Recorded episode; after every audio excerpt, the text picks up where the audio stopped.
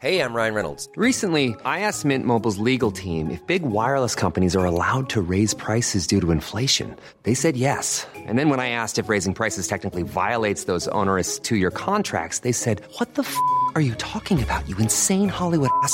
So to recap, we're cutting the price of Mint Unlimited from $30 a month to just $15 a month. Give it a try at mintmobile.com slash switch. $45 upfront for three months plus taxes and fees. Promo rate for new customers for limited time. Unlimited more than 40 gigabytes per month. Slows. Full terms at mintmobile.com.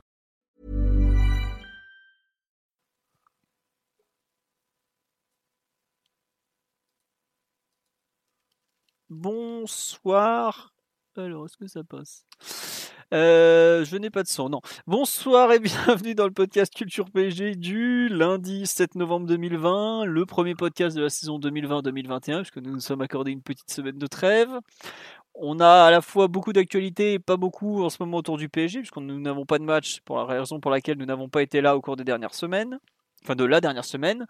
On va quand même revenir sur le passage de Leonardo au Canal Football Club qui était ce dimanche, avec une demi-heure où il a abordé pratiquement tous les thèmes dans tous les sens et avec sa gouaille habituelle, on va dire. On va parler du mercato du PSG, puisqu'il a quand même beaucoup été question de, question de ça lors de cet entretien et que c'est globalement l'actualité du moment. Et on finira avec Lens PSG, qui est le match de jeudi, où on va aussi évoquer les nombreuses absences du PSG, puisqu'on a appris euh, il y a quelques minutes que Kylian Mbappé était positif au coronavirus et ne serait donc pas disponible, ce qui fait déjà 7 joueurs du PSG qui seront absents. Nous sommes 4 pour ce petit programme. Euh, nous avons, comme toutes les semaines, Monsieur Martinelli. Bonsoir Mathieu. Salut à tous. Euh, nous avons l'ami Omar aussi, qui est là, qui a couché les enfants, comme demandé sur le live.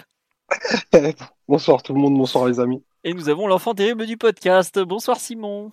Salut les gars, bonsoir à tous. Euh, alors, donc bonsoir aux habitués sur le live. Il y a des gens qui sont très contents que nous revenions, mais nous aussi, on est très contents de revenir. euh, voilà. Euh, non, je ne suis pas nu sur un tapis en peau de mouton pour présenter le podcast du tout. Je, me tiens encore habillé vaguement digne pendant ces émissions. Euh, on va attaquer tout de suite donc Leonardo Canal Football Club où il a été question de plein, plein, plein de thèmes différents. Euh, il, a, parlé du report des matchs, il a parlé de la saison passée, il a parlé de la Ligue des Champions, il a parlé de Tourelle, il a parlé du mercato, il a parlé de la prolongation de, de, éventuelle de Neymar et Mbappé. Bref, il a fait un grand tour de l'actualité. Euh, je vais pas faire un pouls de l'interview, mais euh, Mathieu, Omar ou Simon, qu'est-ce que vous retenez un peu de ce passage de Leonardo euh, sur le plateau de Canal qui avait donc été annoncé depuis quelques jours, qui est sa première sortie publique? Donc euh, avant PSG Sochaux, après PSG Sochaux, qui était le 5 août, c'était un off avec certes des journalistes pendant 10 minutes, mais c'était du off. Donc c'est sa première sortie publique, si je me trompe pas, depuis euh, plusieurs mois. je ne sais même pas de quand était la, la précédente d'ailleurs.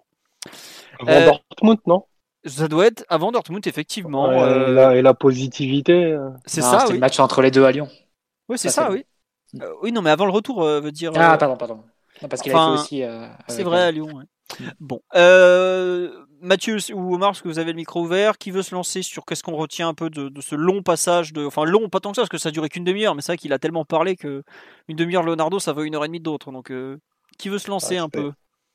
C'est bien ce que tu dis là, c'est assez juste parce qu'au final, Leonardo, quand tu lui tends un micro, il, il balaye euh, énormément de sujets, comme il le fait à chaque fois, mais il répond à tout en disant euh, bah, quasiment rien, voire absolument rien. Donc c'est un, un, formidable tour de, de, de, charmeur de serpent qui a eu lieu sur, euh, sur Canal hier, où, où au-delà de, au de la petite blague, voilà, on retient, moi j'ai surtout re, retenu la, la, créativité dont il va falloir faire preuve pour le mercato. Donc euh, c'est officiel que on est pauvre, voire très pauvre pour, cette campagne de recrutement. Donc ça balaye et ça éteint peut-être la carrière de, de quelques insiders en herbe.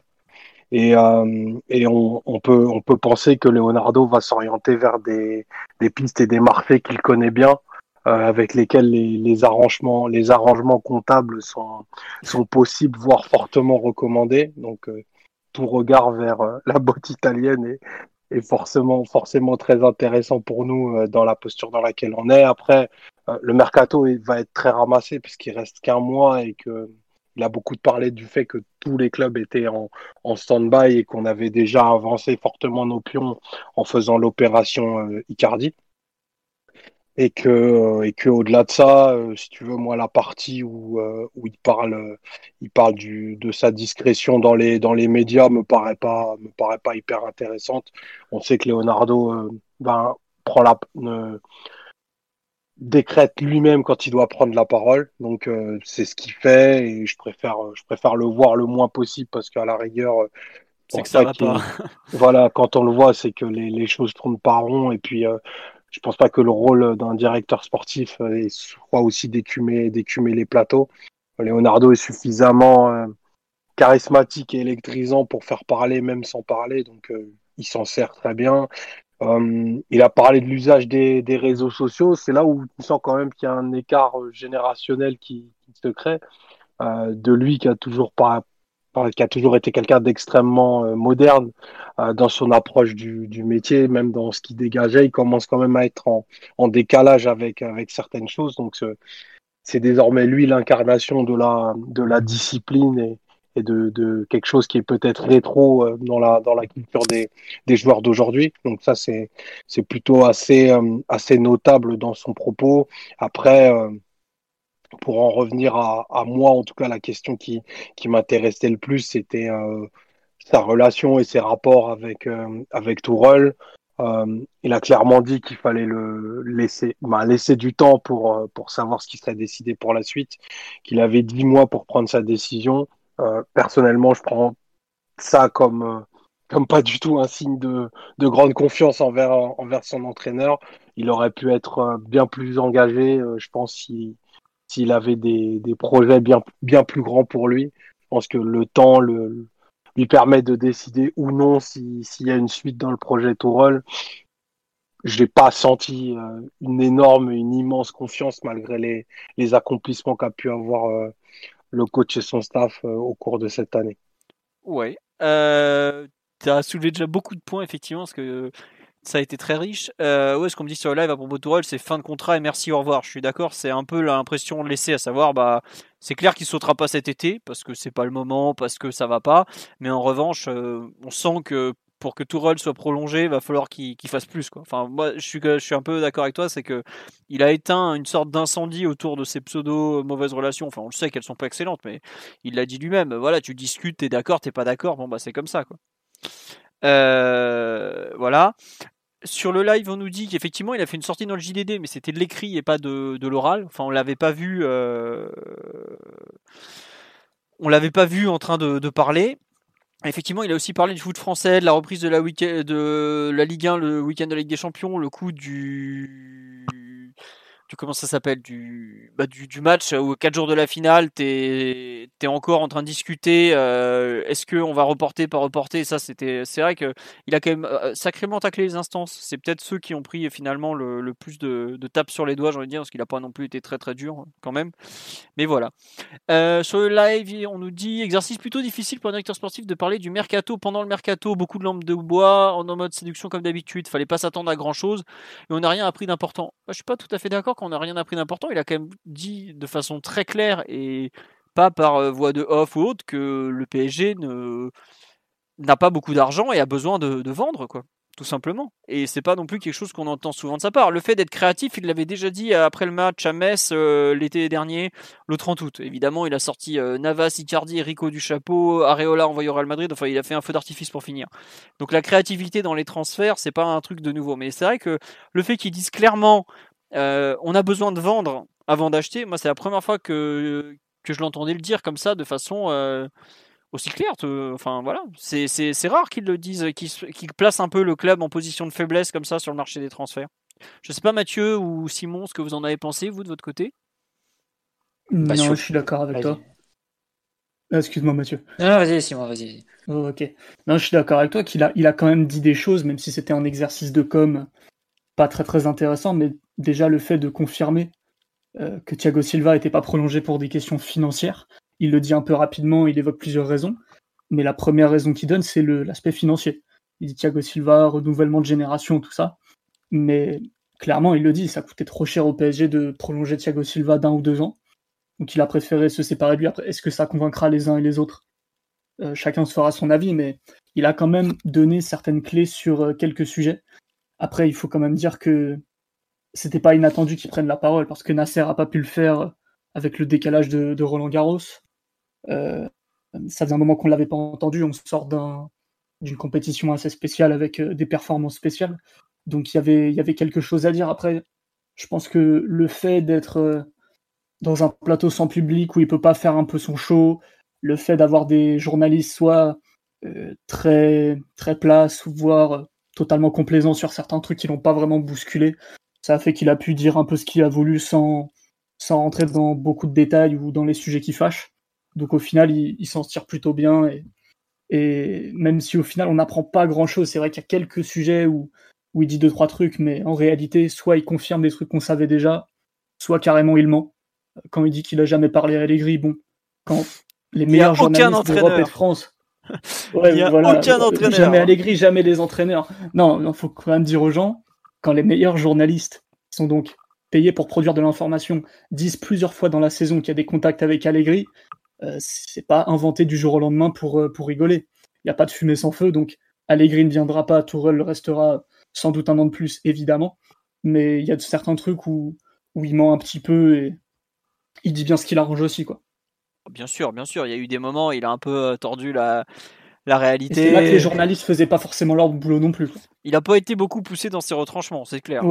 Enfin, j'ai trouvé, honnêtement, quand tu as un client de, cette trempe, tu peux aussi euh, pousser un peu, appuyer un peu où ça fait mal sans que ça soit forcément euh, déplacé. Là, ils lui ont servi la soupe. Il peut se défendre euh, comme un grand quand, quand tu le mets en face de ses contradictions ou que tu abordes les sujets soit tels qu'ils sont, soit tels qu'il faudrait les aborder. Quoi disons qu'il y a quand même un moment où c'est lui-même qui, qui dit euh, non non mais on peut pas dire ça non plus quoi. Enfin, quand on est à, à, remettre l'intervieweur dans le droit chemin genre attends tu, tu racontes n'importe quoi arrête-toi un peu c'est que la contradiction n'était pas très très présente après c'est, peut-être aussi pour ça qu'il est allé là-bas hein. enfin il s'est je veux pas être méchant mais quand il était passé après bah, c'était après euh, PSG Lyon dont parlait euh, Omar tout à l'heure ou Mathieu, je sais plus. voilà, c'est pareil, il avait fait un peu son show. Alain, Alain, donne-moi les 5 meilleurs joueurs du monde. C'était pareil, tu sais qu'il est, il est à la maison, quoi, ou presque. Donc bon. Non, mais c'est normal, sans manquer de respect à qui que ce soit, il va pas aller à Téléfoot ou l'équipe du soir. Bon, voilà. Euh, Mathieu, sur un peu l'analyse qu'on a faite de, la sortie de Leonardo, euh, ton avis en général, quelque chose qui t'a qui t'a fait un peu tiquer, tout ça. Sur le live, il y a une personne qui effectivement qui m'avait dit quelque chose de très juste. Il a dit c'est la première fois qu'il parle d'échange euh, en comme ça en direct. effectivement, bon, voilà. Bah, ben, c'est pas la première fois qu'il entend, vu qu'on avait déjà été au courant à la fin du mois d'août et euh, à la fin du mois de janvier, par deux, à deux reprises donc, que le PSG avait tenté de, de faire des, des, échanges de joueurs. D'ailleurs, ça m'a fait, ça m'a fait un peu sourire quand il a employé l'expression mercato créatif, parce que c'est une expression qui avait été utilisée telle quelle par Fabio Paratici en mai, euh, dans une interview euh, pour, pour Di Marzio. Donc, quelque part, ça, on va dire que les, les vues se, des différents directeurs sportifs en Europe se rejoignent assez et, on peut pas exclure que d'ici la fin du marché, au moment, à un moment où les clubs auront peut-être pas vendu autant qu'ils le, voulaient ou qu'ils l'espéraient, euh, il y ait ce genre d'affaires, d'échanges un peu gonflés ou de, prêts ou de, joueurs bradés euh, sur les derniers, derniers instants du, mercato. Mais rien que pour ça, je pense que c'était une, une, prise de parole assez, euh, assez importante parce que déjà parce qu'il y avait un vide au niveau de la communication, il y a déjà beaucoup de, il y a beaucoup de sujets sur lesquels on pouvait avoir des, débuts de, de polémiques, pas forcément d'incendie, mais moins de polémiques. Euh, à savoir bah, une histoire à Ibiza avec euh, les, cas de coronavirus, euh, les rapports entre, entre Tourelle et, Leonardo, et puis l'inquiétude générale qu'il y a au, niveau du mercato du PSG puisque globalement on ne fait aucune arrivée on prolonge les, les joueurs les moins les moins bons de l'effectif.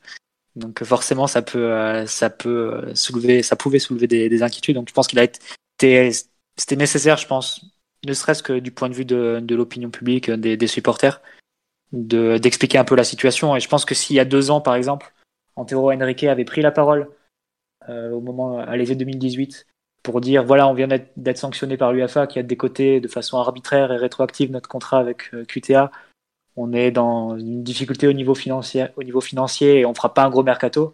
Bah, peut-être que l'été qu'il a, qu'on a passé en 2018 aurait peut-être été mieux compris et on aurait peut-être mieux compris qu'on, termine l'été avec Buffon, Kerrer, Choupo-Moting et Bernat comme, comme seul recrue. Et avec un effectif qui s'était, qui s'était assez, euh, assez affaibli. Donc rien que pour ça, je pense que ça, ça permet un peu de préparer tout le monde, de dire que le mercato est très difficile et qu'il faudra attendre la fin, probablement la fin du, du mois de, septembre et le début du mois d'octobre pour que les, les, choses sérieuses vraiment se démarrent et qu'il n'y pas cette impatience qui est forcément naturelle parce que et que partage je pense l'entraîneur et, et, tous les supporters de, de voir qu'on aura euh, des, effets, des équipes très très affaiblies pour affronter Lens, Marseille et les deux matchs suivants. Donc il y a un peu, je pense que c'était important de faire cet exercice de pédagogie et de dire globalement que le PSG doit faire attention à, ses, à, ses, à l'argent qu'il dépense, que la situation est globalement compliquée, qu'on est encore sous surveillance, qu'on a effectivement les pertes de, de l'année de, de, coronavirus, plus celles qui vont, qui vont avoir lieu cette année et qui seront encore plus importantes.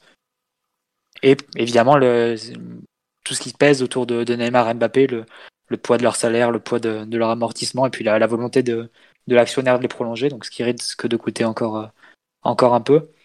Donc voilà, rien pour ça, je pense que c'est un exercice de, pédagogie euh, utile et nécessaire pour, euh, pour préparer un peu les esprits, on va dire. D'ailleurs, il a quand même, quand il, il a parlé du coronavirus, il a cité deux, enfin, il a cité, il a même pas parlé des droits télé de l'année dernière qui sont pas tombés en, totalité. Il a cité les hospitalités, donc les loges et la billetterie.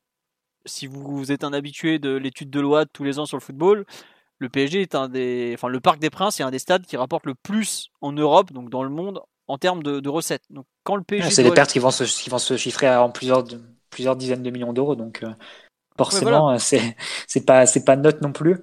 Et par contre, juste sur le point des droits TV, a priori, ils ont été compensés quand même par, par le prêt de oui, c'est contracté la, la LFP. Donc... Euh. Mais par contre, si le PSG comptait sur l'argent de l'année d'après, euh, l'explosion ah, du contrat, tu l'as pas. C'est clair qu'on n'a ah, ben, on pas, on pas l'augmentation prévue des droits TV, c'est clair. Voilà. donc, toi, tu reviens un peu sur ça. Euh, est-ce qu'il y a franchement des gens qui croyaient qu'il allait lâcher des noms hier soir et qu'on a de l'oseille en illimité? Ah mais il y a des gens qui étaient persuadés que le, enfin, le PSG allait signer euh, Koulibaly, euh, je sais pas, Milinkovic-Savic, partait et, je, qui, qui, je sais pas, enfin, j'ai vu passer des noms tellement lunaires que non, voilà, c'est c'est une réalité. Le PSG va a de l'argent pour faire en gros trois joueurs de ce qu'il a dit parce qu'il y a quand même un peu d'argent. Faut, faut, enfin voilà, on n'est pas en train de, demander des prêts à Amiens non plus. Mais euh, oui, ça va être trois joueurs très ciblés où il l'a dit, il faut vraiment pas se planter. Mais par contre, pour le reste, on va faire l'économie. Et enfin, ça s'est vu. On a prolongé Kurzawa, on a prolongé euh, Rico. On a fait un gardien remplaçant, déjà 6 millions. Bon, on va en parler après du mercato, voilà. Et là, on s'apprête à prolonger Choupo-Moting, qui est un joueur gratuit, qui a 31 ans et qui peut pas demander un salaire de folie. Donc ça en dit beaucoup. Et là, on a de nouveau les, les bruits sur le fait que le, PSG doit vendre et il l'a redit. Enfin, le fait qu'il affirme de façon aussi euh, tranchée et aussi répétée le besoin de vendre, euh, c'est quand même quelque chose de de nouveau que je, je l'imaginais pas autant insister là-dessus quand même au moment où il y va. Qui, qui disent ouais, on va pas pouvoir faire des des Messi et tout ça, alors qu'il en dit, il le dit, ça nous a un peu titillé, mais bon, on a vite vu que c'était impossible. C'est en gros le, message qu'il a fait passer, quoi. Mais qui disent aussi clairement que bah ça va pas être la fête. Euh, que l'effectif serait plus mince aussi. Ouais, voilà, le fait qu'on diminue en quantité, pareil, c'est quelque chose auquel on, ne s'attendait pas forcément. Après, comme il l'a dit lui-même, 29 euh, joueurs, c'était trop. Il y a eu des moments, mm. euh, on avait 4 internationaux qui étaient même pas sur le banc de touche. Au bout d'un moment, si tu as 4 internationaux qui sont même pas sur ta feuille de match, c'est que tu as trop de joueurs. Et il a raison. Tu avais, 12 défenseurs dans, dans l'effectif l'an dernier. Tu avais Dagba, Meunier, Kerrer à droite, euh, Kurzawa, Bernat et Baker à gauche. Et dans l'axe, tu pas moins de 6 centraux, à savoir Thiago Silva, Kimpembe, Marquinhos Diallo, Mbesso et Kwasi. Donc euh, effectivement, il euh, faut, faut, tailler un peu dedans et tu dois avoir un effectif plus. Et les, le pire, c'est que les 12 ont joué en Ligue 1. Donc, euh, mais donc c'est clair que qu'il fallait un peu tailler dedans. Quoi. Et puis attends, tu as, cela, mais tu as, aussi en début de saison, tu avais encore Zagre qui, qui était encore là. Tu as, dû, avais, pas, as compté Mbesso dans ton listing ou... Ouais, j'ai compté Mbesso. Enfin voilà, on avait. On énormément... Herrera qui a joué à ce poste aussi.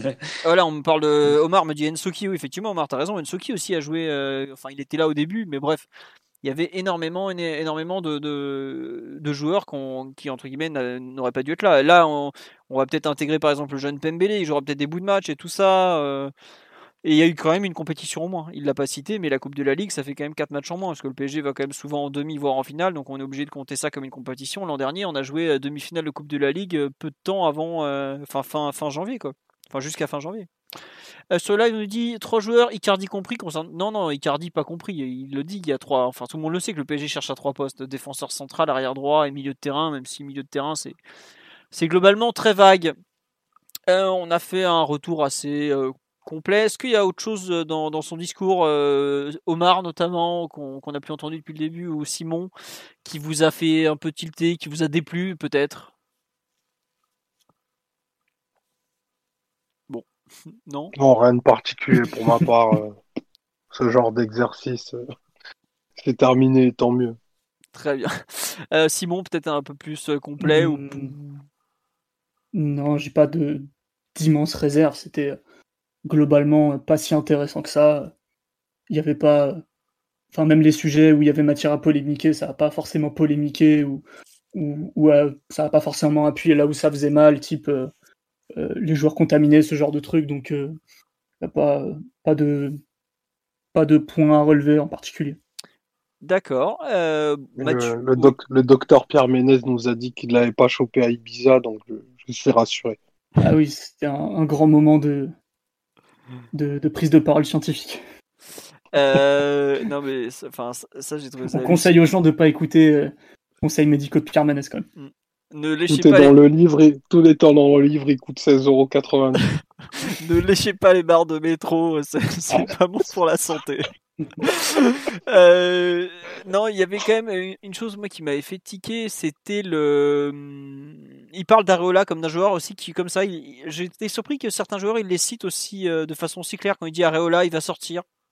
Euh, bon, après, il confirme quand même le fait que l'idée générale était de garder groupe et ce que les joueurs avaient laissé passer, euh, enfin, avaient fait laissé entendre, savoir que le ce qui s'est passé entre les deux matchs contre Dortmund et ensuite toute la Ligue des Champions est quelque chose qui a vraiment soudé ce groupe. Et je pensais pas qu'on retrouverait ce discours jusque dans, dans ces mots à lui, qui, qui se doit d'avoir peut-être un, un recul un peu différent, de voir ça sous un prisme un peu plus peut-être euh, managérial. Et j'ai été surpris qu'il a même parlé du style de l'équipe. Euh, on est une équipe joyeuse. Euh, voilà, c'est Neymar qui arrive avec son enceinte et, tout le monde qui danse. On a notre style particulier. Après, c'est quelque chose qui était un peu difficile à anticiper euh, au moment où des décisions ont pu être, ont pu être prises au mois de, au mois de juin. C'est quelque chose qui s'est construit vraiment quand les joueurs se sont retrouvés bah, dans le courant du mois de juillet et à plus forte raison à l'hôtel à Faro et, ensuite à Lisbonne. Ouais, mais c'est marrant qu'on retrouve ce discours dans la bouche de Leonardo Dion. Autant Tourelle, je comprends parce que lui, il est très attaché à sa vie de vestiaire, tout ça, tout ça. Autant ça m'a surpris dans la bouche de Leonardo de l'entendre parler de oh bah c'est c'est cool, on est une, en gros on est une, méga colonie de vacances, tout le monde s'entend bien quoi. Bon, j'ai fait ok, on verra. Euh, c'est marrant que ce soit au final euh, la, distance euh, qu'il y a pu avoir entre le, confinement, l'absence de match qui a scellé ce groupe en fait. C'est ça qui, c'est Saint-Tropez, c'est les Assados et tout ça qui les ont scellés et absolument pas le football au final. C'est curieux comme expérience sociologique. Et, euh, et c'est vrai, c'est important ce que tu dis que, que Leonardo, euh, il le dit, il le dit texto, je crois, à un moment. Euh, l'idée, c'était de, de, de, garder ce groupe-là. Donc au final, c'est ce qui offre une prolongation de, de 4 ans à Rico, un nouveau mandat pour, euh, pour Choupo-Moting et, probablement euh, des statuts renforcés pour ceux qui ont été les, les, les, hommes forts du pacte de, de, de Saint-Trope et, et, de l'escapade portugaise. Quoi. Hmm. Enfin, un joueur comme, euh, comme je sais pas, peut-être Herrera, Paredes, ces mecs-là, ils ont un statut mais totalement différent de ce que ça, de ce que c'était entre mars et février.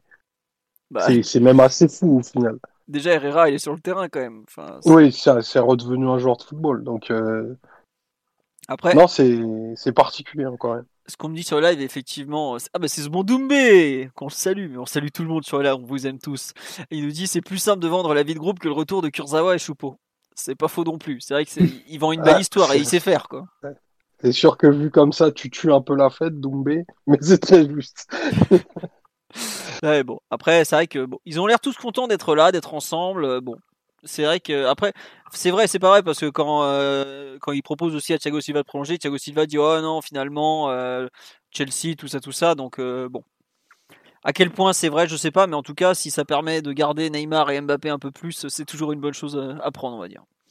Après, il faut voir vraiment quelle a été l'offre pour Thiago Silva. Hein. Oui, si on s'est pointé avec bah, enfin, l'agent a dit qu'ils avaient quand même pas parlé de chiffres ni de durée, donc, euh, enfin, Leonardo a dit que Leonardo a dû, a dû lui proposer un an de plus, mais je sais pas euh, si ils ont vraiment parlé chiffres, par exemple, quoi. Parce qu'on sait pas exactement combien il va prendre à Chelsea. J'ai vu passer du 10 millions par an ou 12, je sais plus. Une discussion de prolongation sans parler de chiffres, ça n'existe pas, je pense. Ouais. Di Martio a 17 millions net. Ouais, voilà. Bah, tiens, en Angleterre, t'es quand même taxé pas mal. Donc, euh, 7 net, c'est, à mon avis, c'est pas loin de. Comme en France. Euh, peut-être 9-10 en brut. Bon, enfin, peu importe. Toujours est-il qu'il n'est mm. plus là, mais bon. Voilà. Euh, On passe à la partie mercato parce qu'on a déjà quand même quelques transactions qui ont été actées. Je pense à Rico, on va considérer que Choupo s'est fait aussi. Vous voulez rajouter un dernier point sur le, passage de Leonardo? Allez, pas de réponse, on passe au point suivant le mercato. Euh, donc, la euh, deuxième transfert officialisé après celui de Mauro Icardi, l'arrivée de Sergio Rico pour 6 millions d'euros environ. Alors, on n'a pas très bien compris côté, c'est la presse espagnole qui l'a sorti. Euh, pour cette affaire, c'est Radio Barca d'ailleurs, comme quoi c'est pourtant pas tout le temps les meilleurs, mais là ils ont été très bons. 6 millions d'euros, on sait pas trop les bonus, on sait pas trop les éventuelles clauses, mais bon, on va, on va partir sur un chiffre de 6 millions d'euros. Rico qui a signé pour 4 ans plus une année en option, d'après, je crois que c'était ABC de, de Séville qui avait dit ça. Euh, qu'est-ce que vous en pensez de ce transfert définitif de Sergio Rico? Surtout avec ce, donc le montant qui est bien inférieur à l'option d'achat qui est de 10 millions d'euros. Simon. C'est Simon qui doit répondre. Simon, Simon, viens ici, mon petit. Ouais, ouais, ouais. Non, mais il y a des comptes à régler là. je me rappelle d'un podcast de, je sais plus quand, c'est que le confinement et tout ça, on a tendance un peu à, à s'y perdre sur la temporalité. Mais on parlait des gardiens pour la saison prochaine et j'avais dit, Rico, ça a l'air de faire la maille. Euh, je, je vois pas pourquoi il serait pas prolongé.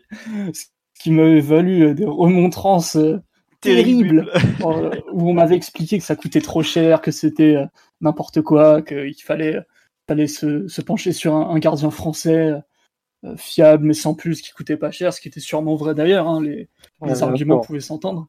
Bon, force est de constater que la situation a poussé le club à, prolonger Rico, qui, qui est, bon, au-delà du fait qu'il coûte un peu cher, c'est quand même un très bon gardien remplaçant. Il a, son petit niveau et il est très très intégré à la vie de groupe, donc euh, euh, un peu tant mieux pour tout le monde cette situation. Après, j'ai pas le détail des chiffres, je me suis pas super intéressé pour être honnête, mais euh, si ça plombe pas les comptes du club, et j'imagine que c'est pas le cas vu qu'on est un petit peu à l'économie cet été, je pense que c'est un deal un peu, un peu qui arrange tout le monde. Ouais, euh, non, Simon, juste pour revenir sur le moment où on t'avait hurlé dessus, mais on va jamais lever. Il y a quand même une énorme différence entre une option d'achat à 10 millions d'euros et, euh, une et, un, et un transfert à 6 millions. Quoi. Si, moi, je trouve que c'est encore un peu trop, personnellement. Je pense que 4-5, à mon avis, ça, pour un gardien remplaçant de 27 ans, qui avait pas non plus des portes de sortie qui font rêver. On lui proposait d'être remplaçant à la Lazio ou euh, mm. comment dire intérimaire de Galatasaray. Ouais, intérimaire parce que Muslera c'est quand même pas n'importe qui au Galatasaray. Donc voilà. bon, après, euh, effectivement, il est parfaitement intégré à l'effectif. Il a répondu contre Leipzig complètement, vraiment totalement présent. C'est ce qu'on dit sur le live. Il a mérité sa prolongation. Voilà. Il s'est vraiment loupé une fois contre Bordeaux lors d'un match très particulier qui arrivait après Dortmund, tout ça. Où, où Kaylor Navas était encore en train de se remettre de sa dernière soirée. Donc, euh, bon, allez. C'est fait au moins. On passe à autre chose. 6 millions d'euros sur 4 ans. Voilà, 4 ans de contrat, d'un côté, c'est bien et c'est pas bien. Faudra voir le salaire. Mais... Il prend 3-4 millions, lui, non C'est ça? Bah, il avait un très gros contrat à Séville. À l'époque où, il avait euh, une meilleure réputation en Europe, on va dire. Mais je suis pas sûr qu'il ait récupéré, qu'il ait re-signé pour le même salaire qu'à Séville. Hein. Parce que le ah, salaire, il avait, il avait signé à Séville quand il était en train de monter en équipe d'Espagne, puisque c'est là, je crois, mm. où il a sa sélection. Il était titulaire dans les buts et il sortait d'une grosse saison. Là, la situation a bien changé. Il sort de deux ans de près, dont un à Fulham où il avait pris des valises de buts. Donc, euh, c'est pas tout à fait pareil. Mathieu. Visiblement, il prenait 2 millions net, 2 millions net annuels, donc c'est pas, au final, c'est pas, c'est pas tant que ça. Au niveau PSG, ça, ça peut s'assumer. Bon, au niveau PSG, je pense que c'est le plus, le plus faible de l'effectif. Bah, hors jeune. confirmé du coup. À part les jeunes. Hors jeune, hors jeune, évidemment. Et Michel Boulanger. Et puis après, au niveau, euh, au, niveau du prix du transfert, bah, comme tu l'as dit, quand tu étales sur 4 ans, entre 10 millions, 6 millions ou 4 millions, la différence elle est vraiment minime. Hein. D'un côté, tu as 2,5 millions d'amortissement, après tu as 1,5 et l'autre c'est 1. Donc bon, au final, Paris, je pense pas, je pense pas que Paris soit 1 million près dans, dans, son bilan euh, au, 30 juin. Enfin, en tout cas, il y, aura d'autres façons pour le, rattraper, ce million en plus ou au moins. Mais bon, après, ce qu'on n'avait pas anticipé, nous qui étions un peu euh, offusqués que, que Simon euh, propose de racheter Sergio Rico à, à 10 millions d'euros, ce qu'on n'avait pas anticipé, ce qu'on savait pas, c'est qu'il était aussi bien intégré dans le groupe en fait, qu'il était. Euh, et je pense que ça, participe vraiment de, ce qu'a dit Leonardo, de, de maintenir le, en bloc ce groupe-là, de pas prendre un autre gardien qui serait pas forcément intégré, qui euh, voilà, le poste de deuxième gardien, de toute façon, c'est un peu euh, comme le poste de deuxième gardien ou troisième gardien dans, une Coupe du Monde. C'est des joueurs qui sont là un peu pour, pas forcément que pour l'ambiance, mais parce qu'il faut qu'ils soient aussi crédibles en cas de, en cas de blessure de, du titulaire. Ils sont aussi là pour ça, donc Bon, ils une bonne mentalité à l'entraînement surtout. C'est ça, ils ont une bonne mentalité. soit...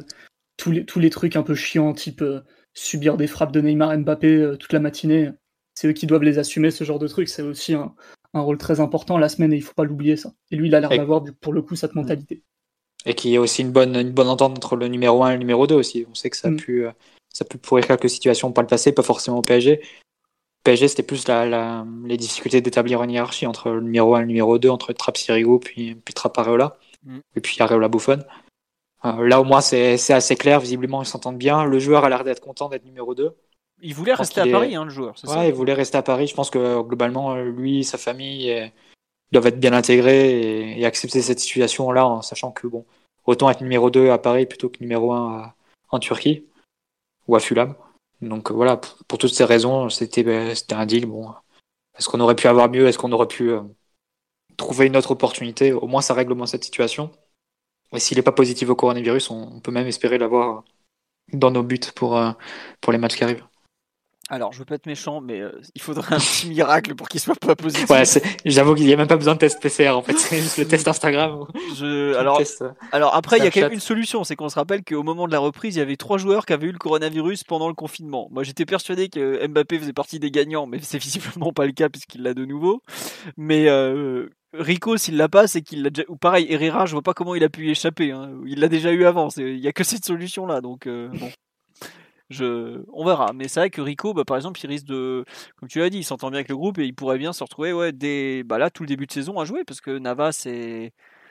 Et comment dirais-je, est, positif, quoi. Donc, euh, il n'y a pas beaucoup de. Voilà. Visiblement, Leonardo est très colère dans l'after sur RMC euh, à propos du contrôle positif de, Mbappé parce qu'il l'a appris par la presse. La, FFF n'a même pas tenu au courant le, PSG. C'est formidable.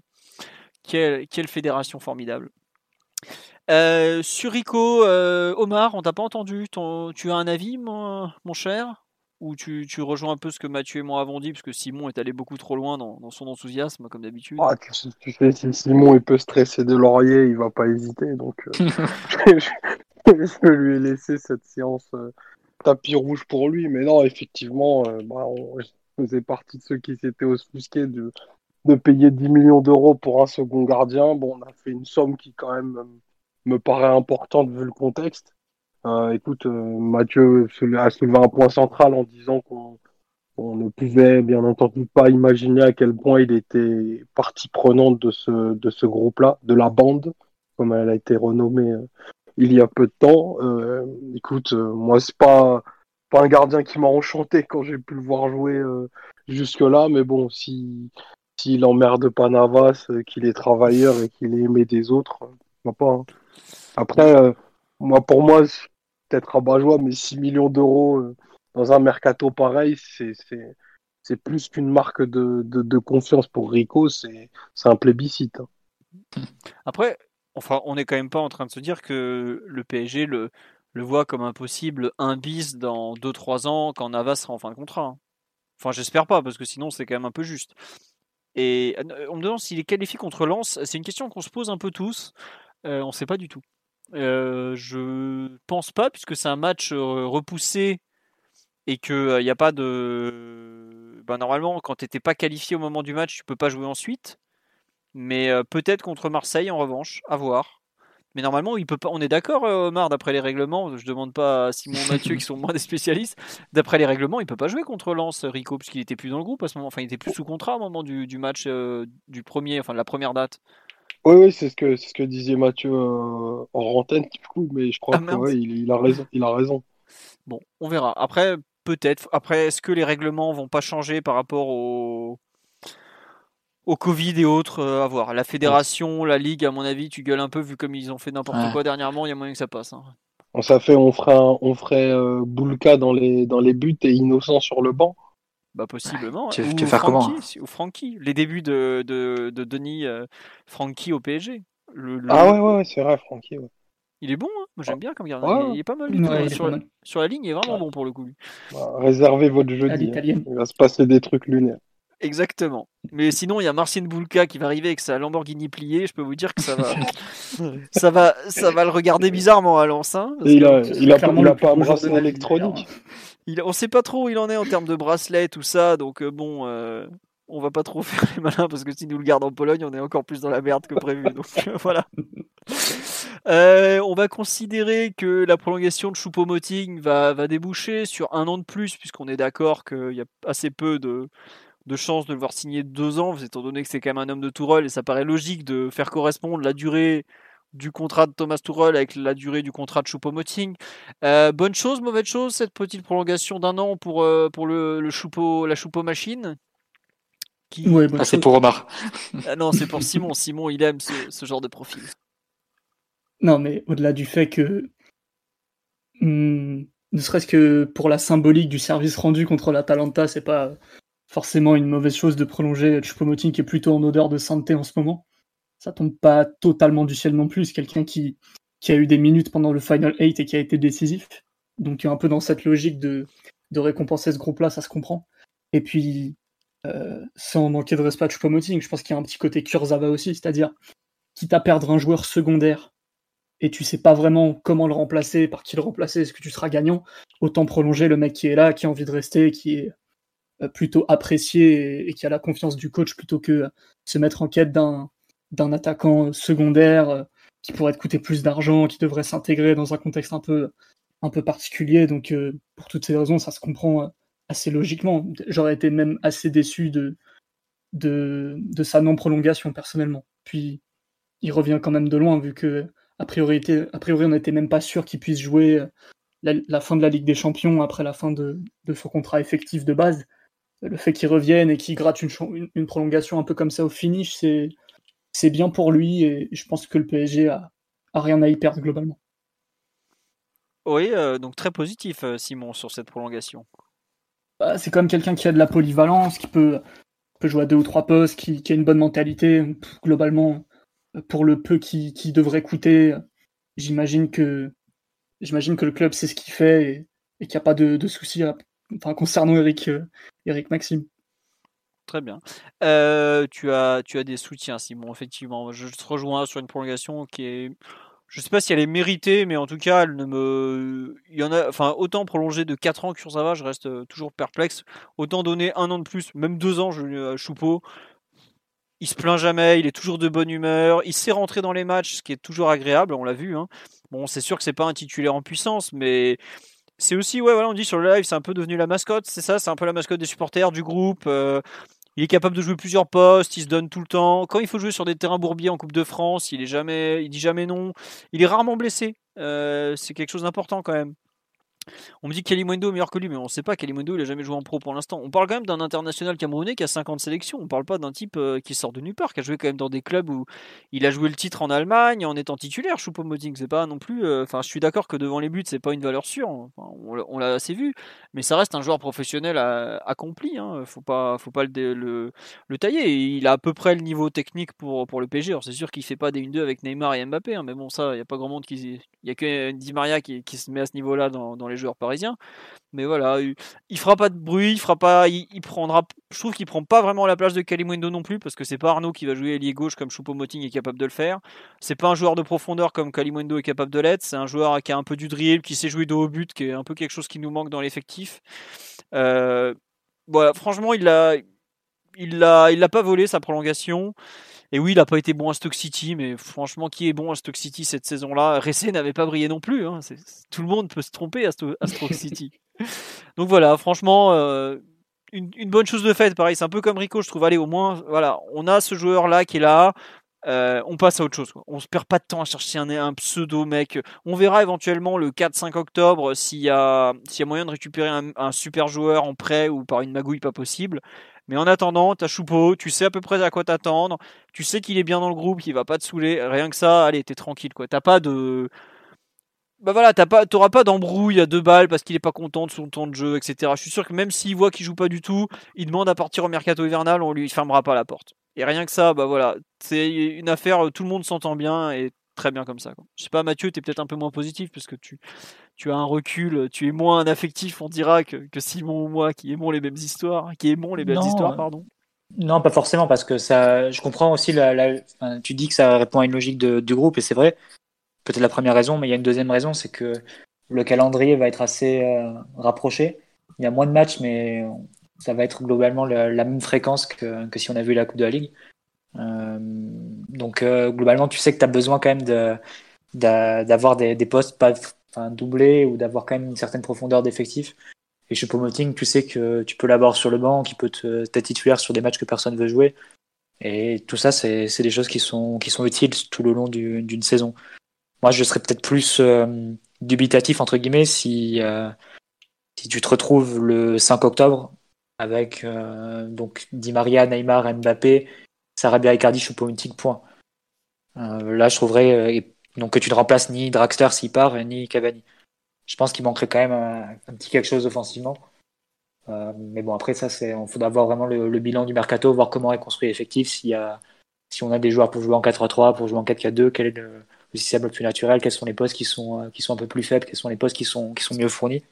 Donc ça, je, dirais que c'est plus quelque chose que, que je surveillerai, entre guillemets, pour le, pour le 5 octobre. Mais bon, en soi, Choupo-Moting en, en lui-même, ça me, ça me dérange pas plus que ça. C'est vrai que le message, dire que tu commences le mercato par euh, prolongation de Kurzawa, prolongation de Rico, prolongation de Choupo-Moting, c'est pas, ça fait pas forcément lever les foules, mais il faudra voir comment le, comment se retrouve l'effectif euh, le 5 octobre pour voir, euh, pour voir un peu la cohérence de ces mouvements-là.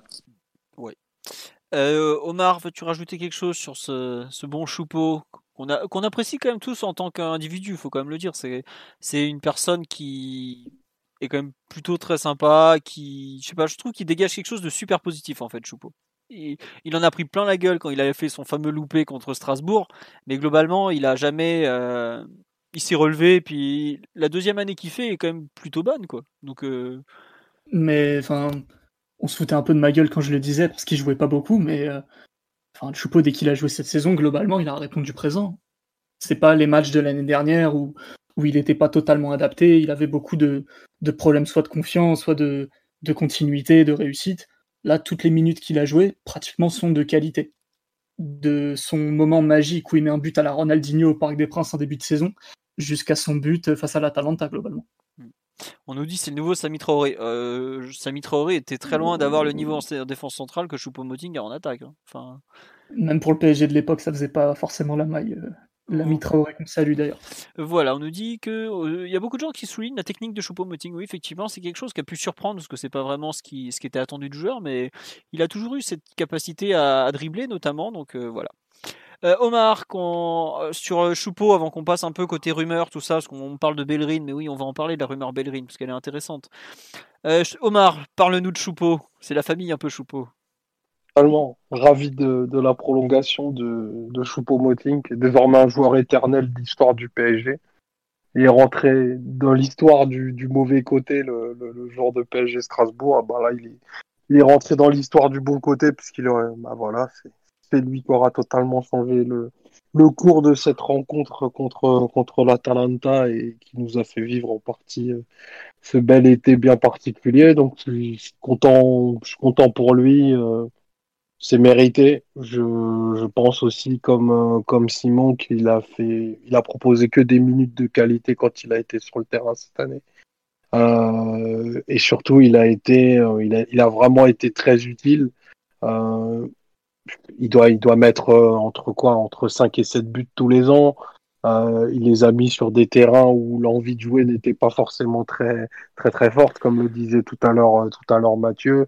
à Metz. Je pense qu'en Ouais, à Metz, euh, fin août, où ça, tanguait, ouais, il vaut cher celui-là. Entre celui contre Toulouse la semaine d'avant et celui à Metz, euh, Tourelle lui doit une fière chandelle sur le début de saison parce que ça commençait à bien brasser, si on se rappelle à cette époque-là. Hein. On avait perdu contre Rennes, enfin à Rennes en étant nudissime, et là il avait mis deux buts euh, vraiment très importants. Pardon, Marc, je te laisse continuer.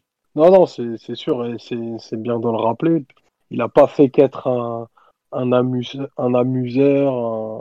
un gestionnaire de bonne ambiance et un un générateur de hashtag. Il a, il a quand même rendu quelques services euh, sur le terrain. Euh, je pense qu'on lui en demande euh, pas plus. contre la Talenta, on lui en demandait même pas tant. Mais au final, c'est plutôt une, une bonne saison et un transfert qui, qui un, choix légitime qui légitime ce qu'a pu ce qu'a pu en dire Tourol lors de sa de sa présentation et au final c'est ça fit, euh, ça plutôt bien, donc euh, absolument pas choqué, content pour lui. Euh, maintenant, si on se place d'un point de vue plus pragmatique et moins émotionnel, ça en dit long aussi sur, bah, sur le mercato que qu'on va faire et, et du coup peut-être l'incohérence de, de, certaines rumeurs parce que euh, Spomoting euh, était devenu durant cet été la deuxième option euh, offensive au poste d'avant-centre parce que tu avais Neymar faux neuf et puis euh, Spomoting premier entrant. là, entre les cas de Covid et le reste, il va, amener il va être amené à avoir des minutes assez rapidement. À quel point il est loin d'Icardi? En salaire, peut-être beaucoup.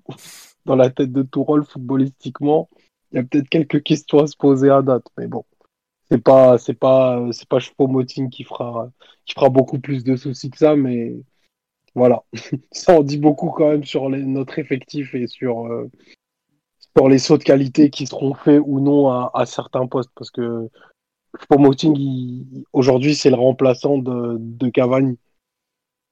Ouais, tranquille. En 2020, ça fait un peu froid dans le dos. Quoi. Tu passes de 200 buts sous les couleurs du PSG à 12, je pense, ou 13, mais bon, voilà. Quoi. Après, comme tu dis, si aujourd'hui euh, Icardi est déjà le remplaçant de Neymar, ça me choque pas que Choupo-Moting soit le troisième numéro 9 de l'effectif. Donc, euh, faut voir un peu, comme dit Mathieu, il faudra voir au 5 octobre où on est l'effectif surtout. Parce qu'aujourd'hui, effectivement, c'est ça, il paraît comme une solution euh, qui va peut-être être euh, utilisée euh, pas mal, mais ça se peut, il se retrouvera sixième ou septième joueur offensif dans, un mois. Hein. Donc voilà. Après, on nous dit, pour, on demande sur live, pourquoi le PSG est frileux de faire jouer ces jeunes joueurs à la place de joueurs comme Choupo-Moting? Mais un joueur qui peut jouer comme Choupo-Moting sur le côté ou en pointe, comme ça, avec un profil similaire, il n'y en a pas trop au PSG. L'attaquant le plus proche du groupe pro, c'est Kalimwendo, mais euh, c'est difficile pour le PSG de dire à Choupo-Moting de, enfin, de remplacer Choupo-Moting par Kalimwendo. C'est pas le même profil et les qualités de Kalimwendo sont pas du tout les mêmes. Donc, euh, un joueur comme Aouchiche, par exemple, il aurait pu jouer peut-être ailier gauche à la place de Choupo-Moting. Il a préféré partir pour avoir plus de temps de jeu à Saint-Etienne.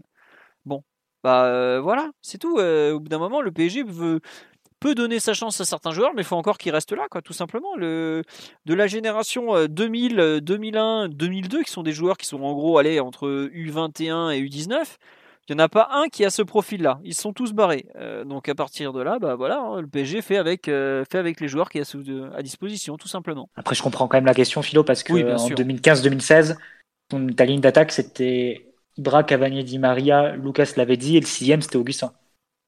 Ouais, voilà. Mais Augustin. T'avais pas pris un joueur, t'avais pas pris un joueur moyen de Ligue 1 au hasard, euh, je sais pas. Euh, j'ai pas de nom en tête, mais Emmanuel Rivière ou je te dis n'importe quoi. Mais c'est, euh, on n'avait pas pris ce type de profil-là pour faire le sixième. C'était Augustin qui était le sixième et comme Kipembe était le quatrième central et Nkoukou était le septième milieu. Mm. Ouais, mais après, est-ce qu'aujourd'hui le PSG a un, Augustin à disposition qui est capable de jouer pas mal de postes Toi, tu mets pas Kalimundo à ce niveau-là en tout cas. Ah, aujourd'hui, non, pas tout à fait. Augustin était beaucoup plus mûr que Kalimundo. Kalimundo, par exemple, c'est un joueur qui a jamais joué, ne serait-ce qu'avec la réserve. Donc euh, voilà, euh, aujourd'hui, il, il débute seulement l'entraînement avec les professionnels. Débuter l'entraînement avec le PSG, c'est très formateur, mais c'est pas du temps de jeu non plus. Et il y a, il y a comment dire, il y a un vrai gouffre entre les U19 et le niveau pro, pro au PSG. Augustin était quand même un joueur qui était euh, franchement en avance dans son développement et Kalimundo est plus aussi plutôt en avance, mais je trouvais pas aussi euh, présent quoi. Euh, Augustin de mémoire à l'été 2016, il est, il gagne l'Euro avec euh, le U19 quoi. Kalimundo, euh, il n'a pas, il a pas forcément cette expérience. Il a joué le mondial U17 seulement, U19. C'est il fait, fait, de gros matchs en 2015 aussi à l'International Champions Cup aussi. Voilà, et le, pauvre Kalimundo, il n'a pas eu les matchs amicaux euh, trop pour se roder parce qu'on était dans un, une, des amicaux où on préparait la Ligue des Champions, ce qui est enfin, une aberration, mais c'est comme ça. Le Covid a, a bousculé des choses. Euh, voilà, il a jamais joué en professionnel. Kalimundo jouer des matchs amicaux, c'est pas jouer en professionnel, c'est pas pareil du tout, mais vraiment pas pareil du tout. Je peux être méchant mais marquer contre les plots du Havre, causez, pas mettre un, taquet, il n'y aura pas ça. Hein. Il va demain jouer contre le Havre un match de compétition, les mecs ils vont pas le laisser marquer comme ça. Quoi. Donc euh, c'est compliqué pour un club comme le PSG de compter sur un joueur qui a jamais joué en professionnel, même s'il a du talent, et le PSG ne nie pas ce talent puisqu'ils l'ont intégré au groupe pro. Hein. Il y a des 2001, qui, donc des joueurs qui sont nés un an avant lui, qui sont pas dans le groupe pro, qui s'entraînent avec le 19 alors qu'ils vont pas jouer de la saison. Si le PSG, euh, je pense à, par exemple à Fressange qui est attaquant, pareil, si le PSG le met là, c'est qu'il croit en lui, mais c'est compliqué et on peut pas passer de Cavani à Kalimundo par exemple. Déjà passer de Cavani à Choupo-Moting, comme l'a dit Omar, c'est compliqué en termes de, bah, de rotation de tout ça. Euh, passer de Cavani à Kalimundo, donc de 200 buts à jamais jouer en pro, c'est un écart qui est quand même euh, énorme, vraiment énorme. Hein. Et je dis ça alors que j'ai toujours été quand même pro-intégration des jeunes. C'est même pas rendre service à Kalimundo que lui donner des, responsabilités pareilles. Après, c'est vrai qu'il risque de jouer contre Lens, effectivement. Bah, S'il a pas chopé le Covid entre temps, lui aussi. Mais euh, voilà, hein, c'est. Il faut vraiment réaliser ce que c'est que de jouer pour le PSG à ce niveau-là. C'est pas, pas quelque chose de facile. Hein. Et, et Choupo-Moting, on l'a vu, même avec son expérience, qu'il est arrivé, il a quand même déjà 30 ans, enfin 29 je pense plutôt, parce qu'il en a 31 aujourd'hui. Euh, il s'est écroulé sous la pression par moment donc euh, c'est c'est pas simple de jouer au PSG faut faut vraiment bien bien se rendre compte de ça sur euh, le cas Choupo, je pense qu'on a fait le tour. On va un peu parler de la grande rumeur du, moment, à savoir Hector Bellerin. Euh, qui veut se lancer sur cette, cette rumeur au poste d'arrière droit Donc, Mathieu, Simon, Omar, qui se sent le plus à même d'en parler? Allez, Simon, t'as ouvert le micro, ça va être pour toi. Ah. Ok, ok. Alors, euh, rumeur, euh, rumeur qui peut se comprendre, vu qu'on cherche quelqu'un au poste de, latéral droit. Meunier, dans un style assez offensif, n'a pas été remplacé. Donc, il faut une piste naturelle, vu que globalement, si tu restes avec Dagba et, et la saison te paraîtra bien, bien longue euh, à ce poste, même si Herrera peut, peut éventuellement dépanner aussi. Donc, Bellerin, il y a plusieurs problèmes qui se posent avec ce transfert. Alors, certes, c'est un joueur qui, qui a été très précoce, qui a été très, très fort, assez jeune euh, qui a des qualités assez marquées. Mais vu le prix proposé, vu le rendement qu'il a eu ces dernières années, pas tout le temps, mais par moment quand même, euh, vu les problèmes physiques qui peuvent se poser aussi, vu que c'est un joueur qui a eu les ligaments croisés récemment, je suis pas tout à fait emballé, à, vrai dire. Après, c'est un joueur qui, qui, est intéressant offensivement, qui a notamment une vitesse de pointe assez exceptionnelle. Et c'est vrai, quand il avait 18-19 ans, qu'il est Arsenal, que Debuchy était déjà un petit peu en difficulté physique. Ça, il était très impressionnant de le, de le voir voler sur le côté droit, faire pas mal de différences, avoir un certain goût pour, pour le tir aussi. Juste, je me permets de te couper. Quand on joue Arsenal en 2016 dans la phase de poule de la Ligue des Champions, il est identifié comme pratiquement le meilleur joueur d'Arsenal à cette époque-là. Ou en tout cas, celui à surveiller. Il a, déjà dû faire euh, l'équipe type de première ligue euh, au moins deux fois, je pense. Ouais, D'ailleurs, Unai Emery met deux fois Matuidi sur lui. Ouais, voilà. Ouais. Et c'est un signe de reconnaissance. Hein. C'est pas un, signe un joueur très intimidant, ne serait-ce que pour sa vitesse de pointe qui est exceptionnelle. Il avait une vitesse, c'est un des joueurs les plus rapides de première ligue avant, avant sa blessure. Donc euh, même là aujourd'hui, il a encore des, des, arguments physiques de ce niveau-là. Mais après, vu le, le, fait que ce soit un joueur qui, à mon avis, me paraît pas tout à fait euh, euh, fini mentalement, le fait que qu'il soit un, inconstant défensivement, le fait qu'il ait eu sa blessure et surtout le prix proposé qui est très élevé. Euh, j'ai quand même des doutes et j'espère que le PSG euh, étudie d'autres pistes qui seraient peut-être euh, un peu, un peu moins contraignantes de ce point de vue. Très bien. Mais ça reste un, bon, latéral, un bon latéral offensif. Ouais. Juste petit tour sur le live. on nous dit effectivement. attendez, j'ai perdu la phrase. Euh, on nous dit Bellerin en prêt tous les jours. Ah non, non mais alors Arsenal ne veut pas entendre parler d'un prêt. Hein. C'est vente contre un bon chèque, donc ils espèrent autour de visiblement entre 30, 35, voire 40. On sait pas trop exactement. Mais euh, non, non, ça sera pas un prêt malheureusement. Euh, un joueur de cette trempe, soit il le garde, il est titulaire, soit ils le vendent. Mais dans ce cas-là, il y a gros chèque et ça leur permet de financer leur mercato, parce que Arsenal a déjà fait venir quelques joueurs et a besoin d'argent. Bah, bah, tout le monde veut, mais voilà, comme il l'a dit l'autre, il n'y a, pas d'argent, donc il faut trouver, il faut vendre des joueurs. Il fait partie des joueurs qui sont prêts à vendre, parce qu'ils ont déjà le, plus ou moins le remplaçant dans l'effectif. Euh, y a on nous dit aussi effectivement il y a beaucoup de monde, trop de risques à cause de ses blessures. Euh, on nous dit à l'aise techniquement, mais euh, c'est pas un latéral qui ne fait que courir et centrer. Dans la même phrase, on dit ses stats en centre réussi sont catastrophiques. Après, il faut voir Arsenal sur qui il doit centrer aussi. Quoi. C'est pas un immense centreur, mais il sait faire pas mal de choses quand même. Il peut combiner, il peut dédoubler, il peut, il peut revenir à l'intérieur. Euh, après, comme j'ai dit, il a, il a le goût de, de la frappe aussi dès qu'il est, dès qu'il est dans un rôle. Typiquement sous Unai Emery qui mise beaucoup sur la hauteur de ses latéraux, il avait des stats de tir qui étaient assez impressionnantes. Quand même. Euh, juste un truc, on nous parle de la blessure euh, les croisés en fait. Euh, donc il a été blessé, il s'est blessé au croisé si je me souviens bien en fin de saison 2018-2019. Et ensuite, il revient en début de la saison 2019-2020. Je crois qu'il revient même dès le. Oui, il rejoue dès le mois de novembre. Donc c'est vraiment en février ou mars 2019 qu'il a dû se faire les croisés. Ensuite, par contre, il s'est refait un gros claquage parce qu'il est revenu trop vite. Et en fait, il a commencé à vraiment rejouer, rejouer à partir du mois de janvier. Donc ça fait quand même 6 à 8 mois qu'il est revenu, euh, qu'il est vraiment professionnel. Et il a joué la finale. titulaire. Ouais, il a joué la finale de Cup. Il a joué tous les matchs importants d'Arsenal sur la deuxième partie de saison. C'est pas compliqué. C'est pour ça que tu peux pas l'avoir en prêt. C'est un joueur qui est titulaire sous Arteta depuis qu'il est là. Donc. Euh, voilà. C'est compliqué d'envisager une opération à bas coût euh, sur, sur un joueur comme ça. Ah oui, non, je vois pas comment tu peux l'avoir à moins de 25 ou 30 millions. Hein. Enfin, peut-être que je, me trompe, mais c'est un latéral, marché anglais, ça coûte cher.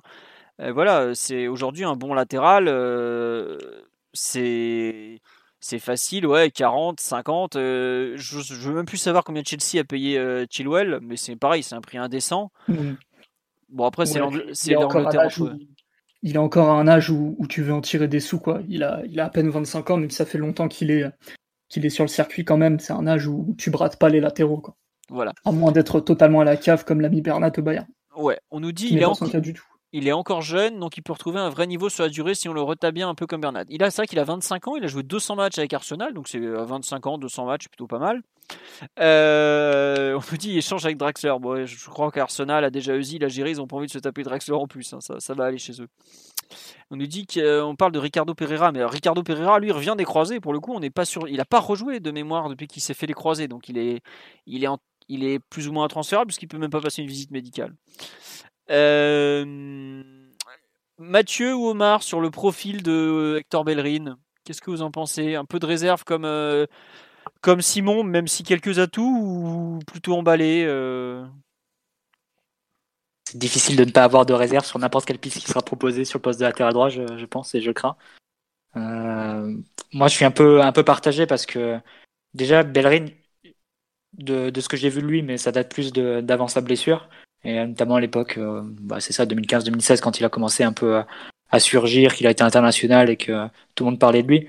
J'ai quand même le souvenir d'un joueur qui était plus physique que technique. C'est un joueur qui misait énormément sur son accélération, qui était l'un des joueurs les plus, les plus rapides de première ligne et qui faisait beaucoup de différence là-dessus. Donc il faudrait confirmer déjà s'il si, a vraiment retrouvé euh, tous ses moyens euh, à ce niveau-là. Même pas forcément tous ses moyens, mais au moins une, une bonne partie qui, qui, lui permettent encore de jouer sur ses qualités de base parce que euh, c'était un joueur qui avait quand même des problèmes à la fois défensifs sur le plan tactique, mais aussi de prise de décision au moment de, au moment de faire les choix offensifs. Donc ça, c'est un premier point.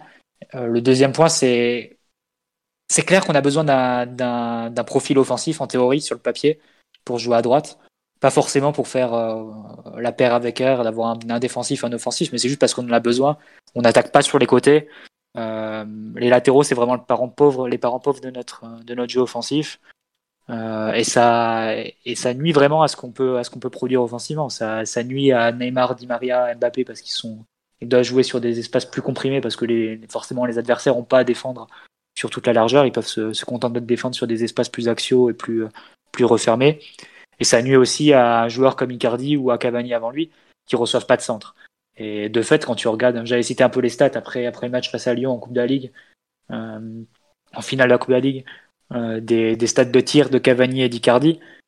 sur, sur toute l'année 2020, il y avait des matchs où ils étaient à zéro ou un tir en 90 minutes. Donc clairement, on, voit bien qu'on a un problème au niveau de, l'animation offensive et en partie lié à notre non-utilisation de, des latéraux et à plus forte raison du côté droit, puisqu'on sait qu'on construit essentiellement côté gauche. On peut se permettre d'avoir un Bernat qui joue un peu plus en retrait, qui est plus dans la conservation, etc. Mais côté droit, d'avoir aucun joueur qui peut vraiment partir en, faire un appel euh, un, peu sans ballon et offrir une solution pour, pour Neymar ensuite, pour pouvoir le trouver, le trouver lancé, c'est euh, plus embêtant et ça, ça nuit vraiment à la qualité de notre jeu offensif. Ça, c'est un premier point. Mais une fois que tu as dit ça, est-ce que un profil comme Bellerin ou d'autres que tu peux trouver sur le marché te résout ce type de problème? Et c'est là où j'ai un peu le doute parce que au fond, Bellerin, c'est quoi? C'est un, c'est la même gamme de joueurs. J'ai pas envie de dire que c'est la même gamme de joueurs que Meunier, mais on voit à peu près que c'est que c'est le même profil de, de latéral d'un joueur qui va, qui va avoir beaucoup de volume sur son côté, qui va, qui va beaucoup se proposer, mais qui a des défauts par ailleurs. Et j'ai un peu la, j'ai un peu le doute ou la crainte que entre Kerrer et un Bellerin, euh, tu te rends compte qu'un demi-joueur plus un demi-joueur, ça fait pas un très bon joueur au poste arrière droit. Et de ce fait, tu, tu te retrouverais avec deux joueurs assez incomplets, que tu hésiterais à aligner, tu saurais pas vraiment euh, que tu n'aurais pas vraiment pleine confiance en eux pour les aligner sur des top matchs. Et au final, que ça ne permette pas d'améliorer l'équipe et que ça te revienne au final assez cher parce que bon, 30 millions d'euros sur, sur Bellerin plus un salaire qui est, qui est assez confortable. Ça fait, tu peux pas non plus te, te permettre de, de, rater sur ce coup-là. Donc, je serais presque, moi, je serais presque plus, plus tenté par une piste comme Mukele, par exemple, qui est forcément un autre profil de latéral et tu renonces complètement au fait d'avoir un profil un peu, un peu offensif. Mais au moins, tu t'assures un latéral qui, je pense, est assez complet et peut, peut, faire beaucoup de choses sur une défense à 4. Mais là encore, c'est, je, je, comprends que ça soit pas la réflexion du club parce que après, ça te pose problème au niveau de Kerrer.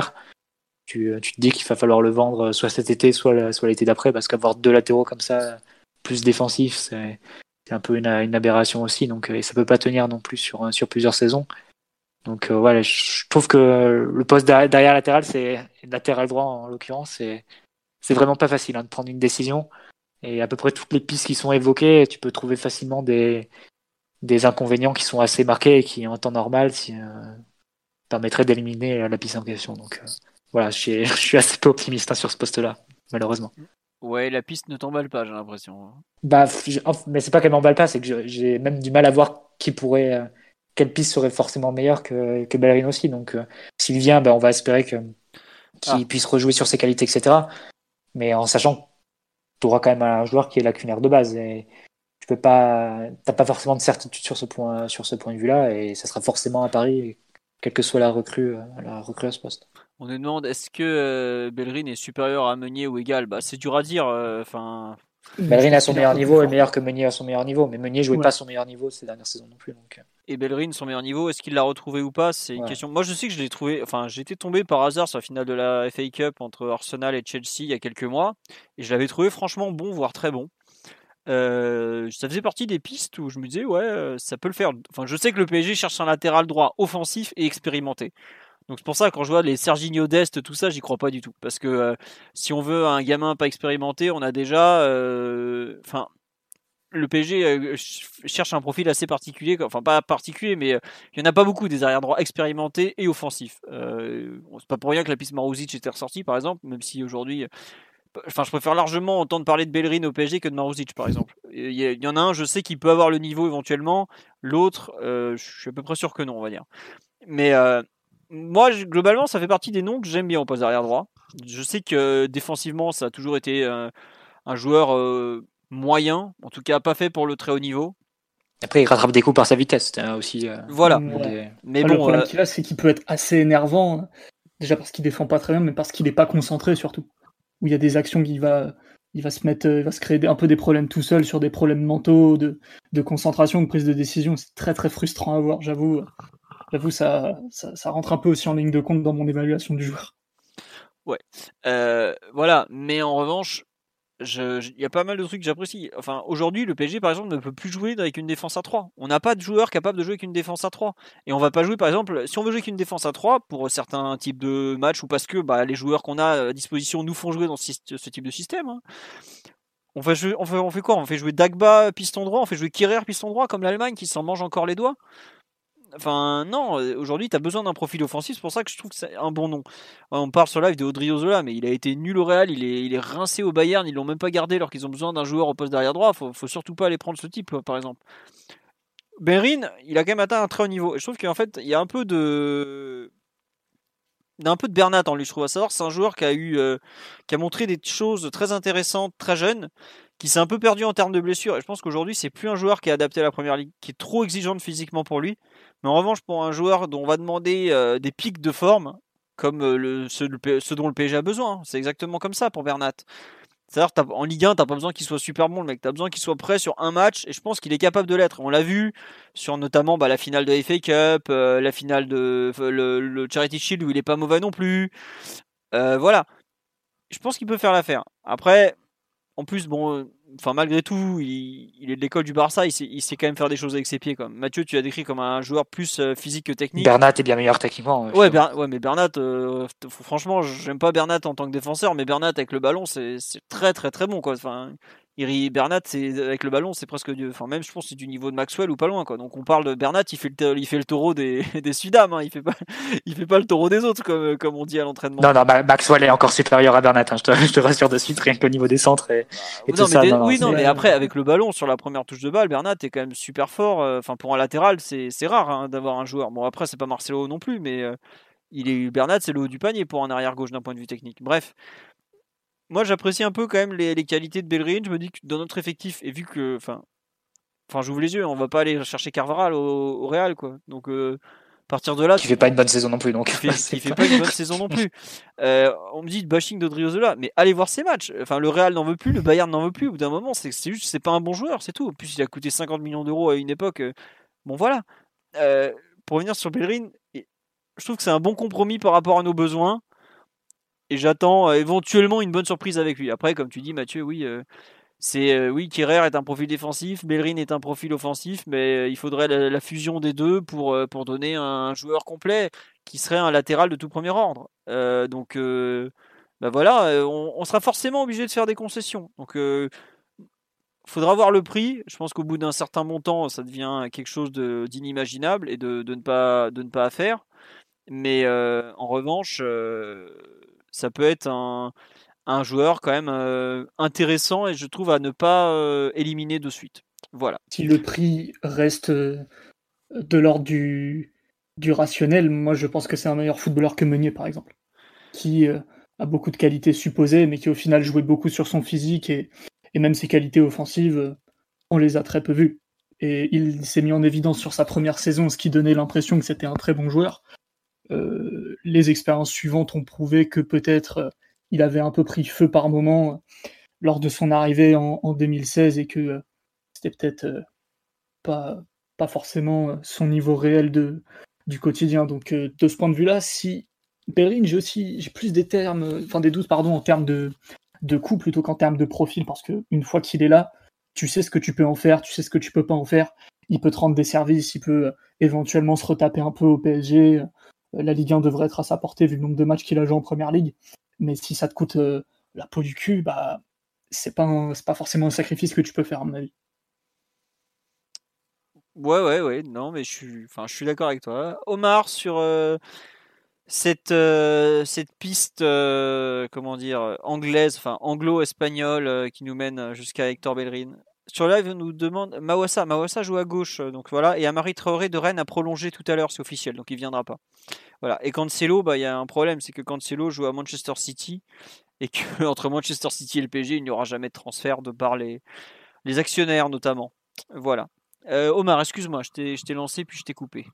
Non, non, je t'en prie. Euh, je ne sais pas si tu peux faire mieux que Bellerin avec le prix qu'on qu'on mettra sur un sur un latéral. Après, euh, moi je suis moins d'accord sur le sur le résumé qui que Bellerin est un latéral dit offensif. Euh, je trouve que c'est un joueur très profond, en effet, qui, pousse énormément ses actions, mais c'est pas un latéral qui est capable de, beaucoup s'associer avec ses attaquants. il n'a pas une, une super qualité de centre non plus, donc euh, je pense pas que tu fasses un, gap énorme dans le dans le dernier tiers en termes de, qualité en passant euh, en passant de Meunier à Bellerin. Je, sais que c'est peut-être une, une, une, une, opinion qui est pas très partagée, mais je, je, suis pas certain que l'apport purement statistique hein, en termes de, de passes décisives et de buts soit soit exponentiel en passant à Bellerin. Je trouve plutôt qu'effectivement c'est défensivement où, il y a où là pour le coup il y a un vrai écart. C'est un joueur qui sent bien les coups, qui a, des grosses qualités d'interception.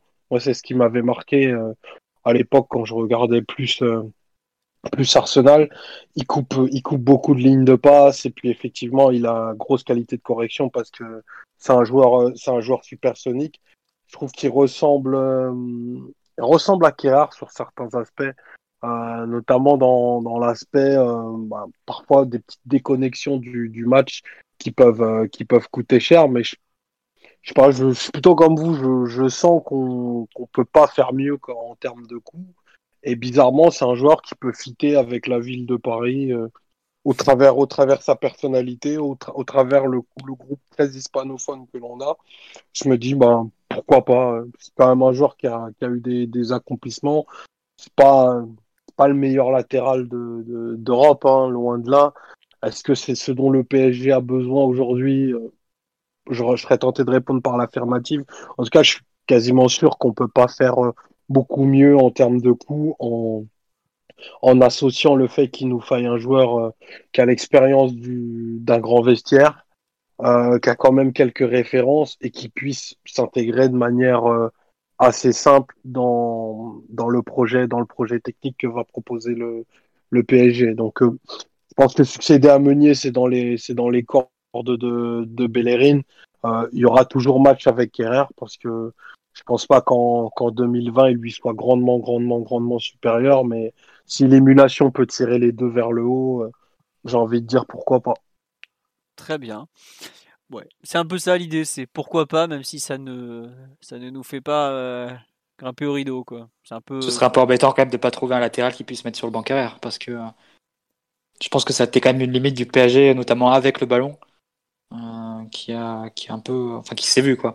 Et plus personnellement, plus je vois de, des matchs de Kerrer en tant qu'arrière droit, moi je suis convaincu que pas que ce soit forcément son poste, mais bon parce que il y a peu de, y a peu d'équipes qui jouent avec une défense à 3 hein, où là pour le coup ce serait, il serait, il serait idéal. Mais euh, je pense pas qu'il ait le, niveau pour être titulaire en tant qu'arrière droit du PSG en tout cas. Donc euh, il faut, faut dans l'idéal il faudrait trouver quelqu'un qui puisse le mettre sur le banc et qui représente une plus-value au moins avec le ballon pour, pour permettre une animation offensive plus variée. C'est vrai que Kerrer a, a, quand même euh, a montré des lacunes balle au pied lors de ce final 8 qui sont un peu qui semble rédhibitoire euh, sur le court terme pour en, espérer beaucoup plus. Quoi. Pour certains plans de jeu et pour certains adversaires, je comprends. Hein, et ça peut être une option totalement valide. Mais bon, euh, une option de remplacement, quoi. Pas forcément l'option numéro 1 que tu mets à tous les matchs. Non, ah, les, les, matchs dont tu parles, excuse-moi Philo, c'est ça veut dire que dans 85% des matchs, ben, ce sera pas le latéral droit qui, qui va te falloir. Dans des matchs où tu vas, ou que tu vas dominer euh, techniquement et territorialement, bah tu sais que tu sais que pardon Kerrer il va être ciblé par euh, par 18 des 20 des 20 entraîneurs de Ligue 1 en se disant euh, bon, bah si on a un coup à jouer c'est sur ce côté-là et, et ça a déjà été le cas pendant pendant le, le Final 8 et c'était le cas pour ceux qui ont pu voir les les matchs de, de trêve internationale au, Suisse Allemagne d'hier, euh, il, il y avait clairement un plan sur Kerrer et il a été, il a été en difficulté et avec deux ballons et dans, dans sa qualité forte dans le duel. Donc euh, c'est peut-être l'enchaînement des matchs qui fait qu'il il n'est pas dans une forme optimale, mais euh, c'est sûr qu'il y, y, a quelques questionnements à son sujet. Même si je pense que il a la qualité intrinsèque pour faire mieux, techniquement je pense pas, mais je pense qu'il est quand même capable d'être un meilleur latéral que ce qu'on a vu a vu à Lisbonne et, et autres. S'il était même en difficulté dans sur ses qualités fortes. Et ça, c'est plus marquant à mon sens. Ouais. Non, mais tu, as raison. Après, enfin, sur le live, on me demande est-ce qu'on est obligé de le garder Kirer Mais Kirer a très bonne presse en interne. C'est un joueur très travailleur. Et le PSG, enfin, il y a certains échos qui le voient un peu comme un joueur capable, un peu comme Marquinhos, de venir sur la durée, un, joueur qui compte notamment de par son sérieux, ses qualités naturelles, son sa volonté notamment. Après, il faudra voir au bout d'un moment euh, le, potentiel d'un joueur est, quand même quelque chose de dur à évaluer certaines fois et qu'il faudra surveiller. Euh, on nous demande des nouvelles Serge Aurier, mais je crois pas que Serge Aurier soit, soit ait très envie de rentrer à Paris. C'est vrai est-ce que Dagba a le Covid? Ben, Déjà, on pense pas, puisqu'il a joué avec les espoirs tout à l'heure. Mais euh, effectivement, euh, Dagba semble aujourd'hui ne pas être une option à laquelle le PSG réfléchit.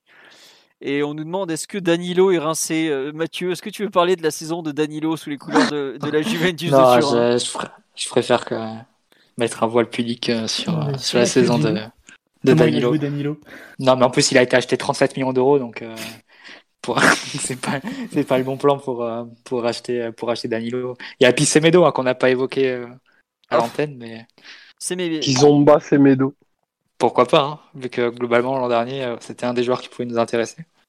Mais bon, lui pour le coup, il faudrait le retaper de zéro parce que il sort de deux, c'est deux saisons hein, qu'il a joué Barça, mais complètement terrifiante. Il faudrait lui apprendre à jouer au foot en fait. c'est un autre défi. Là. Je sais pas si ça notre, euh, Alfonso Davis en de ses nuits en plus. Donc, euh. il en a, ça fait, ça, là il finit sa troisième saison au Barça, Mathieu. La troisième, ah ouais. Ah ouais, non, ça bah, fait. je crois qu'en trois, en trois saisons, il doit, il doit accumuler un but et deux passes décisives. Donc... Euh. Bien, écoute, détrompe-toi, il en est à deux buts. Et ouais, c'est pas une blague, en 122 matchs, deux buts, 11 passes décisives, selon la Ah, 11. Ah non, c'est pas mal. Je pensais que c'était moins. Ouais. Mais bon, enfin, le but d'un mercato, c'est de se renforcer, pas de faire les poubelles du, du enfin, les mauvaises poubelles du Barça et, et d'aller prendre un joueur où bah, ça correspond même pas à ce que tu cherches, quoi. Enfin, quand il est arrivé, c'était un latéral offensif. Depuis, ils, je sais pas ce qu'ils en ont foutu, mais ils l'ont tué, le pauvre, quoi. Donc, euh... c'est Medo qui aurait pu être le point de bascule du football mondial il y a peu de temps. Un joueur euh, prisé par toute l'Europe. Hein. Il faut, il faut s'en souvenir. Un joueur clé du dossier Neymar, quand même. Et dis-toi qu'avec les chiffres et les stats qu'il avait, qui étaient encore moins bonnes évidemment un an en, arrière, c'était l'idole de, des supporters du Barça. Ouais. Qui faisait front pour ne pas le vendre. Ah, on nous demande si ça avait été sérieux la piste Pavard. Euh, oui, enfin après le PSG fait partie de ces clubs qui regardent un peu comme ça quelques joueurs au Bayern, mais Pavard est très bien au Bayern, il est pas du tout sur le marché, il, s'est bien adapté donc euh, voilà. Tout le monde se plaint de, tout le monde s'est plaint de la rumeur Pavard, mais Pavard c'est un joueur bien meilleur que ce qu'on peut avoir à ce poste, hein, donc je sais pas, je pense qu'il faut un moment euh, descendre un peu et se rendre compte que la situation elle est compliquée hein, sur ce poste-là. globalement, il faut arrêter de se moquer de Pavard juste parce qu'il ressemble à un paysan. C'est pas bien de faire ça. ah, c'est vrai, c'est un bon joueur Pavard et en France, juste parce que c'est le, joueur le moins fort de l'équipe titulaire de la Coupe du Monde, il passe un peu pour une pipe auprès du grand public et je pense que ça correspond pas à la réalité. C'est vrai qu'il y a le nom, un nom qu'on a peu cité, alors que pourtant c'est peut-être la piste la plus avancée, c'est Léo Dubois. Euh, oh. de Lyon. Oh Après, moi je n'y crois pas pour une raison très simple, c'est que euh, Lyon vient de se séparer de Raphaël qui a été laissé libre et de Kenny Tété qui va signer à Fulham. Ils vont pas lâcher leurs trois arrières droits dans l'été, c'est pas possible. Donc à partir de là, Léo Dubois c'est mort. Et puis il a prolongé en octobre ou novembre dernier. Donc euh, eh ben, c'est une excellente nouvelle. Non, mais je crois de toute façon que le, le, joueur le plus proche, ça reste Bellerin. Hein, si Leonardo l'a suivi sur, sur Instagram. Ah, attention, ça, ça fait partie. non, non, mais j'ai Instagram, détesté Instagram hier. Hein, non, mais je rigole, je rigole pas du tout. À moins qu'il veuille le, le, pister pour, euh, pour voir si, euh, selon ses, ses, goûts vestimentaires et tout ça, il, reste sur la piste ou non. S'il est, s'il est adepte des, des, des, des, ouais, des, des, des écarts sur ce, sur ce réseau social peut-être que ça peut être une, piste dans sa réflexion, mais non, mais globalement, si, si Leonardo, je pense, euh, se met à suivre le joueur, c'est que globalement, c'est l'affaire est bien, est bien lancée et que parce que sinon, ce serait pris. imagine comment ce serait pris par Arsenal si, euh, si, euh, si c'était neutre comme, comme action. Mm. Donc forcément, c'est qu'il y a des discussions en cours et puis on verra. J'imagine que là, ça bloque un peu parce qu'Arsenal demande la lune en termes de prix et que à la fin du mercato, peut-être qu'ils demanderont un peu moins et puis en plus, Bellerin étant vegan, euh, c'est sûr que le conseil du Assado se pose des vraies questions sur sa venue. Mais il plaît d'autant plus au staff comme ça. C'est vrai. c'est sûr. Après, non, mais c'est vrai que je crois que c'est toi, Marc, a parlé du fait qu'il s'adapterait très bien à la ville de Paris. Euh, je suis effectivement euh, assez convaincu que Bellerin serait comme un poisson dans l'eau dans notre vestiaire pour le coup. C'est quelqu'un d'un peu excentrique, hein, il faut... faut le dire. Ah bah oui, c'est sûr qu'il est plus sur Ditch que Mayfair. Hein, ça, il suffit de le voir sur Instagram. Euh, on a, ouais, il est assez spécial, on va dire. Il est très très porté sur la mode. Mais bon, on sait qu'à un moment, il y avait, euh, par exemple, bah, deux pailles aussi. On se disait que tu le mets dans le vestiaire du PSG, il est comme un poisson dans l'eau, quoi. Euh, je trouve que Bellerin correspond un peu à ce. Bah, de paille, tu le mets sur le terrain du PSG, il est moins, dans... il est moins comme un poisson dans l'eau, je pense. C'est vrai aussi. Faudra voir Bellerin. Bon, après, c'est vrai que est-ce que Thomas Tuchel cherche un, mangeur de salade verte et de quinoa avec lui? Peut-être, on ne sait pas. il est tout seul à la cantine.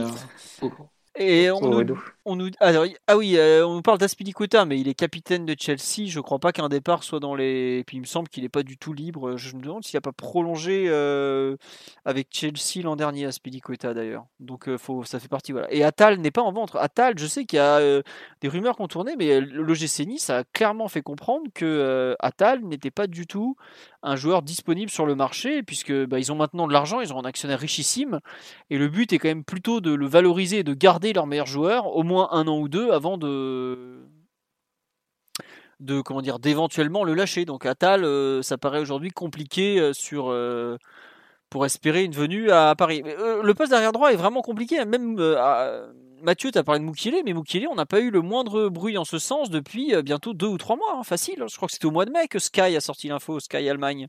Il y a, y a un journaliste d'un certain site qui a sorti cette piste il y a deux, trois semaines. Oh bah. Oh là là. Et on parle un certain AB. Oh là là. Comme on aime bien Mukele, c'est un peu notre marotte aussi. Oui aussi, c'est. Euh, c'est mon entreprise Payada en fait. ça doit être ça. Et on parle de Issage de du du Napoli, mais Issage c'est un latéral défensif, c'est pas du tout un latéral offensif pour le coup. Ah non, par contre du Napoli, peut-être qu'on aura le retour de la rumeur Kevin Malcuit. Ah oui, ça fait longtemps, ça tient. qui était déjà sorti l'an dernier, il me semble. Oui, oui, oui, elle était sortie. Oui, ça faisait partie des dizaines de noms qu'on suivait à ce poste-là. Mais il s'est pas fait les croiser lui aussi? Aussi. Si, si, il s'est blessé, mais il a pas du tout joué cette saison. Quoi. Il est pareil, pareil pour a beaucoup suivi en Ligue 2 d'ailleurs. Omar. Bon. Voilà un peu où on en est au poste arrière droit. Effectivement, il y a, il y a comment dire, il y a, il y a pas mal de noms, mais enfin, quand on prend un peu les critères du PSG, globalement, il n'y a pas beaucoup de noms qui sont. Euh, bon, il y a la, rumeur Marusic, euh, on ne sait pas trop euh, quoi en penser, si ce n'est qu'il est quand même remplaçant à la Lazio, qui est pas non plus. Enfin, c'est pas. On a du mal à l'imaginer au PSG comme Marusic globalement. Enfin, Mathieu, tu l'avais déjà taillé en ah bah, pièces. Si tu fais Marusic, c'est que tu sacrifies un peu le poste et que tu, décides de mettre l'argent ailleurs, quoi. Et tu, tu, décides, et tu dis, ok, pour l'arrière droit, on verra l'an prochain. Quoi. Ouais, voilà. Euh, L'ami euh, Kevin Malcuit dont tu viens de parler est revenu d'une blessure au croisé. Il a fait 6 minutes depuis qu'il s'est fait les croisés. 6 minutes de jeu et il s'est fait les croisés en octobre. Autant dire que. il a 29 ans déjà, Malcuit, je viens de voir. Voilà. Euh, non, il y avait une question parce qu'on parle de Hattebourg, mais Hattebourg a l'air d'être bien parti pour. Euh, enfin, il a jamais été cité au PSG. Est-ce que vous pensez possible d'avoir à la fois Bernat et, un mec comme Bellerin sur les côtés dans une défense à 4 par exemple? Ça dépend quel type de match tu veux jouer et contre qui en Ligue 1, je pense que ça fait la maille. Euh, si tu nous mets en face le Bayern ou, ou une équipe capable de, te mettre un peu sur le reculoir, j'avoue que ça me mettrait quelques sueurs froides. Même si Bernard est capable d'élever son niveau défensif, euh, euh, Bellerin me laisse quelques doutes. Après, il n'a pas fait des matchs que honteux défensivement parce qu'il a quand même de la vitesse pour couvrir certaines montées, etc. Même s'il manque un petit peu de vivacité pour défendre les joueurs les plus, les plus techniques. je pense que c'est un peu le, dilemme Meunier. Après, Bellerin défend quand même mieux que Meunier. Ça, il faut, faut quand même le dire aux gens. Euh, pour ceux qui sont pas au courant, Bellerin défend quand même mieux que Meunier. Mais euh, si tu as un défi qui se présente face à toi en Ligue des Champions, je pense que Kerrer est un petit peu plus habilité défensivement, notamment euh, sur le jeu de tête dans la surface, qui est très très important. Ok. Très bien. Mathieu ou Omar, vous voulez compléter ou on se fie à l'analyse de l'enfant terrible? Il a déjà préparé une vidéo sur, euh, sur. Donc, euh. Ah bah là, il n'y a plus qu'à lancer. Il attend le, meilleur moment quand, quand, la rumeur sera à son sommet et tac, il va lâcher la bête. Euh, on nous dit Bellerin, c'est un coup à la Bernade, des références au niveau européen, des doutes sur son physique, il y a quelques certitudes, mais ça reste un pari. moi, c'est totalement ma ligne de pensée. Je, ne vois pas ce qu'on peut espérer de mieux à ce poste-là si on met pas une très grosse somme. Et même en mettant une très grosse somme, je vois pas qui on va pouvoir aller chercher en fait. Donc bon.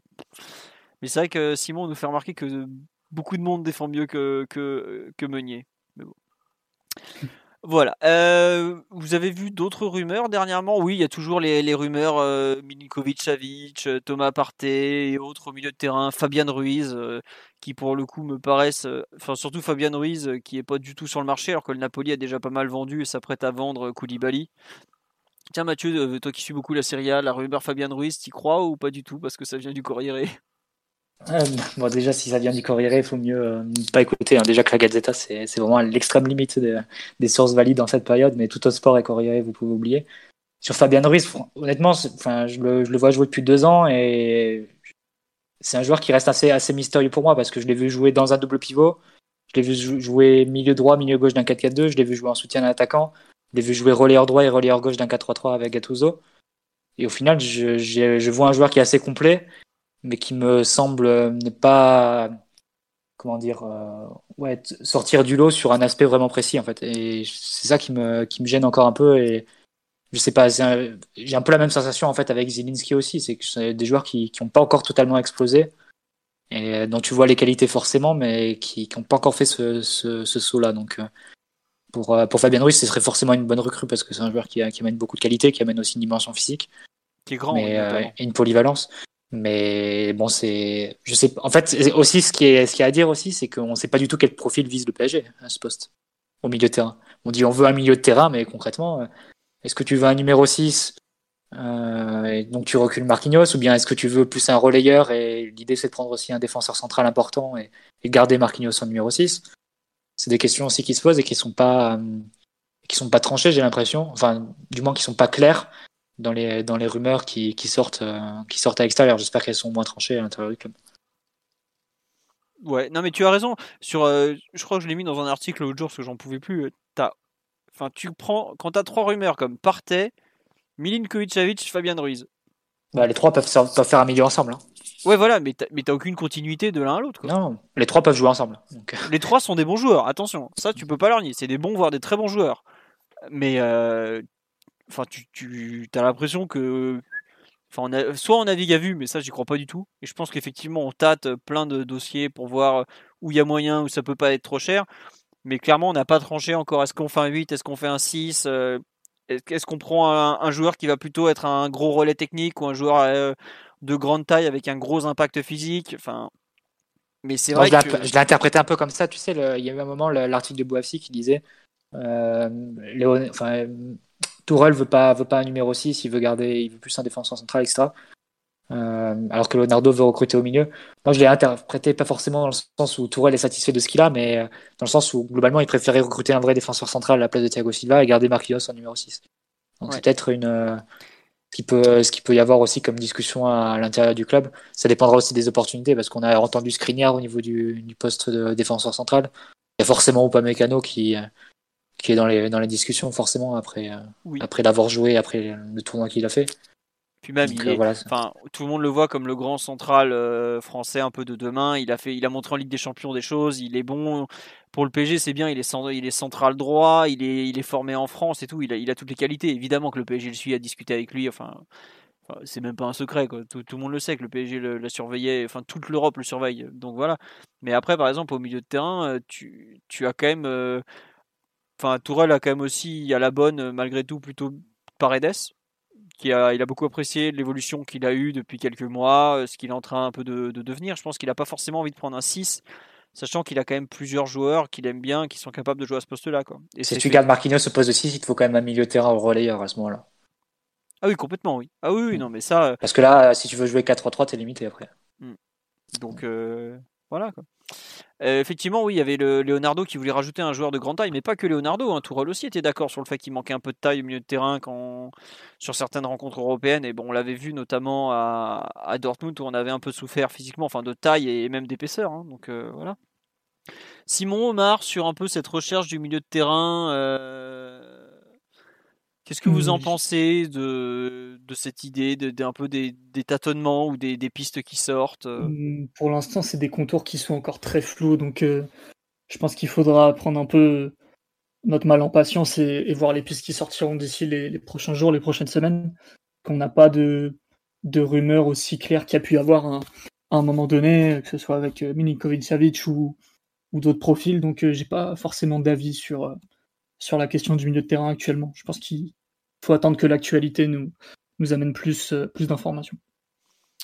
Ouais, euh, non, sur le live, on me demande. Ah oui, les rumeurs de départ de Guy, est-ce que vous y croyez? Ouais, moi j'y crois. D'accord.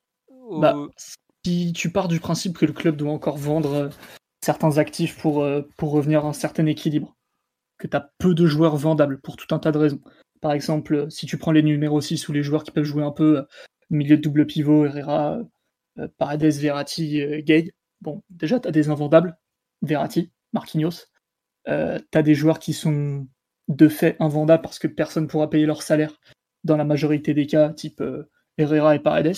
Gay, il se trouve qu'il a une cote, il a une valeur marchande, et, c'est possible de l'acheter, c'est possible de payer son salaire, notamment en première ligue où, il est très connu là-bas. Donc ça ne m'étonnerait pas si une offre arrive que il y a un accord entre le joueur, Leonardo et, et Tourelle pour, euh, pour le faire partir. Ça me paraît pas déconnant. Je pense pas que ça se fera, je pense qu'il va rester. Mais euh, si tu cherches des sous, c'est pas impossible que Gay puisse partir le premier. Après, moi, il y a un truc qui me fait tiquer sur le fait qu'il soit sur le départ, c'est qu'il vient juste d'avoir un gamin. Quoi. Sa ah. femme a accouché il y a peut-être 10 euh, jours. Et je vois pas du tout un mec partir n'importe où comme ça, avec un déménagement organisé, un gamin en bas âge. Malgré le fait qu'il fasse pas les assados et tout ça, il est plutôt bien intégré au groupe. Il est formé en France, effectivement. Tourelle l'aime bien et s'est quand même beaucoup battu pour l'avoir. Euh, c'est un joueur sérieux. Bon, il est pas. J'allais dire qu'il n'est pas souvent blessé, mais là, il l'a un peu été. Mais euh, je suis pas sûr que ça l'intéresse de retourner en première ligue euh, dans un club moyen où voilà. Enfin, on a parlé de Wolverhampton, mais enfin, c'est tellement pas le style de joueur pour Wolverhampton qui pense qu'à acheter des gamins pour faire des, plus-values de bâtard après. Ah, ils ont pris ils ont pris Marsal, mais Ouais, ouais, voilà, mais de temps en temps, ils prennent un complément à 2 millions d'euros comme ça, parce qu'ils ont besoin d'un joueur capable de jouer central gauche. Mais ils vont, ils prennent pas des joueurs de complément à 25 millions comme euh, le PSG demanderait autour de 20-25 millions pour un gars, par exemple. J'y crois pas du tout qu'ils aillent venir. Enfin, surtout qu'ils ont du monde au milieu de terrain. Ils ont Den Donker, ils ont Ruben Neves. Je, il... Oh, il y en a un aussi qui m'échappe. Moutinho. Moutinho aussi, voilà. Euh, quand tu as déjà Moutinho pour faire le nombre au milieu, tu... enfin, ok, c'est pas tout le même profil que Gay, mais c'est un peu les mêmes postes malgré tout. Enfin, je, vois pas vraiment de, porte de sortie aujourd'hui pour Gay et je suis pas sûr du tout, du tout, du tout que ça l'intéresse de quitter Paris après seulement un an. Il, est, il a un vrai temps de jeu, il a un contrat qui est pas dégueu. Pourquoi il va se barrer le mec, honnêtement? Après Simon, Simon se plaçait surtout du point de vue du, PSG et là pour le coup ça fait ça a du sens parce que c'est un joueur si tu le vends pas cet été, je pense pas que tu le revendes après quoi. C'est euh, après une saison où est-ce qu'il sera titulaire, est-ce qu'il jouera beaucoup euh, l'an prochain, il aura quoi 31 32 ans? 31, je crois. Enfin, il est d'août, il est d'août, euh, il est d'août 80 de mémoire. Ou août 79. Non, 89, pardon. Enfin, tu m'as compris. Oui, non, j'ai compris. Mais après, tu vois, c'est un peu, c'est un peu compliqué. Le PSG doit, doit, réfléchir comme ça et ça m'étonnerait pas qu'il soit aussi proposé dans des, dans des échanges comme, comme doit l'être aussi l'ami Drexler en ce moment. Oh, bah, ok, il va avoir 31 ans fin septembre. Ouais, c'est ça. Après, on nous dit, je pense pas que le PSG va récupérer sa somme initiale. Non, c'est sûr, mais si on peut au moins récupérer le montant de l'amortissement, donc il avait signé 4 ans pour euh, à 30 millions, c'est ça? 30 millions pile, ouais. Donc ça fait 22,5. Voilà, si on peut récupérer entre 20 et 25, euh, voilà. Mais moi, moi ce, que, ce, dont, ce qui me fait douter d'un départ, c'est vraiment la situation familiale et personnelle du joueur. Quoi. Enfin, je sais pas, Omar, ce que tu en penses. Tu as peut-être une autre vision de la chose. Euh je, j'ai du mal à visualiser quelles pourraient être les grosses opportunités pour Gay euh, aujourd'hui à ce stade de sa carrière. Euh, il est dans le meilleur club qu'il a jamais connu. Il a un beau contrat. La vie de famille a l'air de bien se passer. Je serais lui, je pousserais, je pousserais à tout sauf, euh, sauf à un départ. Après, est-ce que ça arrange les plans comptables du PSG Oui, c'est clair.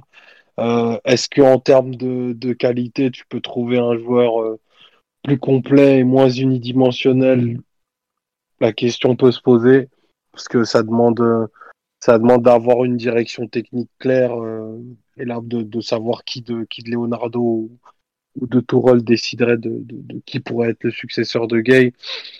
je, je, pense pas. Je pense pas que ce soit le premier nom à cocher sur la liste euh, sur euh, sur la liste des sortants du club. D'ailleurs, on sait que c'est pas lui le, le premier, mais que c'est plutôt Draxler qu'on cherche à, faire sortir du club. Après, j'ai un peu de mal à avoir, un départ euh, aussi, aussi rapide pour lui, euh, pour un joueur qui va avoir 31 ans euh, et un beau contrat. Ça me paraît compliqué. Ok. sur le reste des rumeurs, on a un peu fait le tour. Oui, euh, bah il y a la rumeur Draxler. Euh, ouais, ouais, bah vas-y. Est-ce que tu, bah, je te laisse parler de Milan Skriniar qui est devenu remplaçant donc sur la fin de saison à, l'Inter puisque euh, Conte voulait jouer avec Godin, De Vrij et Bastoni. Bastoni.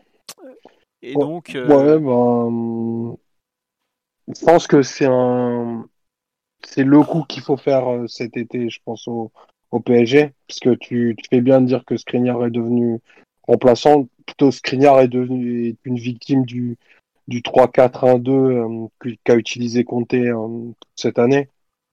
Et du coup, euh, il a eu beaucoup de difficultés à, à s'imposer à ce poste de à ce poste de défenseur gauche, mais Skriniar, c'est pour le coup vraiment un super super défenseur.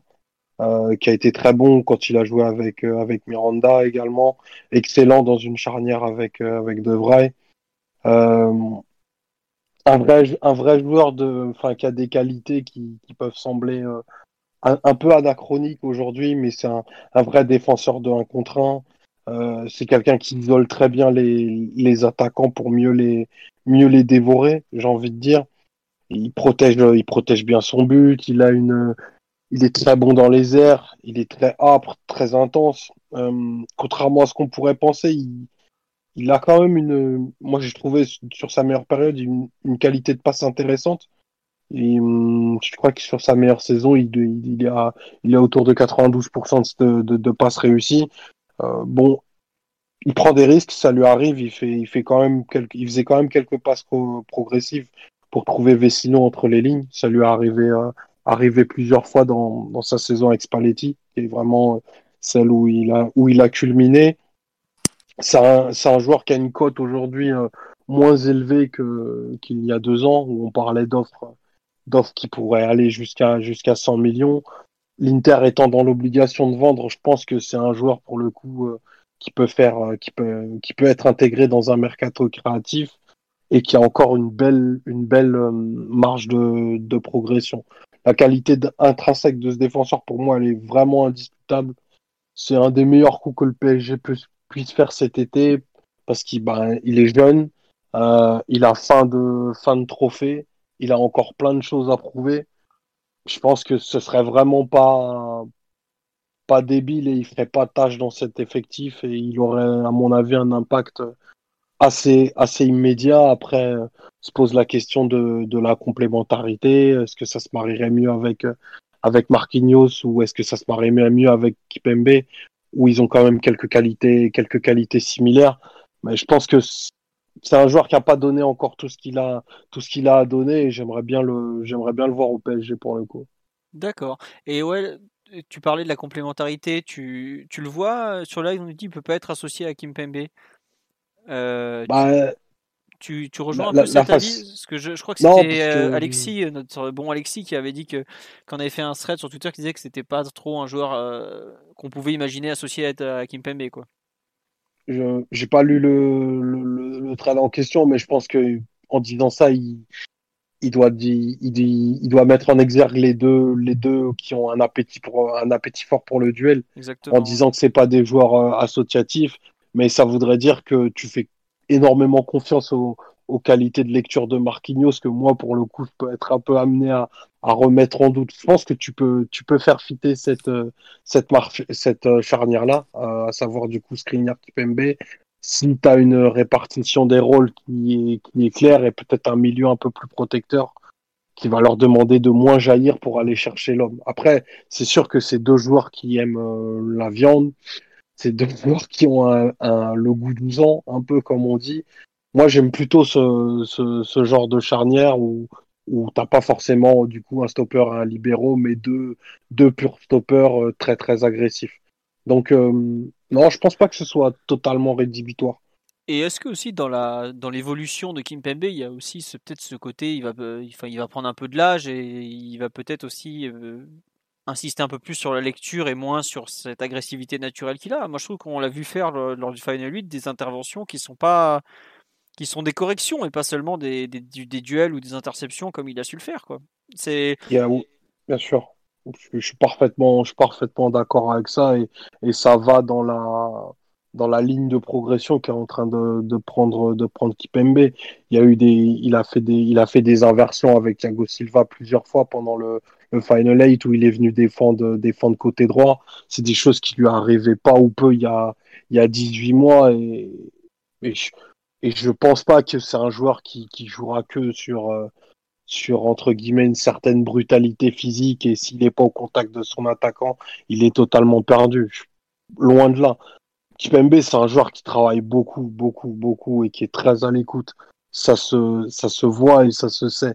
Donc, j'ai pas de doute qu'il arrive à compléter, à enrichir euh, fortement sa palette parce que là, il est arrivé à il arrive à un autre moment de, de sa carrière euh, c'est un joueur qui va devenir confirmé et installé dans l'un des plus grands clubs européens, qui je pense va devenir en plus titulaire en, équipe de France. Ce statut va lui conférer des choses qu'il va devoir aller chercher en termes de compétences, en termes de, qualité de leadership sur le terrain. Donc, euh, je ne serais pas surpris qu'il progresse aussi ben, assez rapidement dans ces, dans ces domaines-là, parce que sa lecture, elle n'est pas, pas défaillante les choses qu'il a faites, euh, notamment quand il va chasser les défenseurs très haut, je pense que c'est un mélange de, de, de, consignes de ce que demande Tourelle et de tempérament, parce que Kipembe, c'est un joueur qui est très, très, très courageux. Et il suffit de voir comment, comment il s'oriente, comment il relance pour, se rendre compte de la personnalité qu'il a. Donc, euh, le mix de tout ça, peut-être plus de confiance, ferait que, non, je pense qu'il est capable d'être un vrai capitaine de défense. Très bien. Euh, sur Mathieu, sur Skriniar, qui effectivement qui fait partie des noms qui sont un peu sortis, même s'il a lui-même calmé les rumeurs dernièrement. Je crois que c'était sur Insta. Non, c'était après Slovaque. Insta, c'était Brozovic.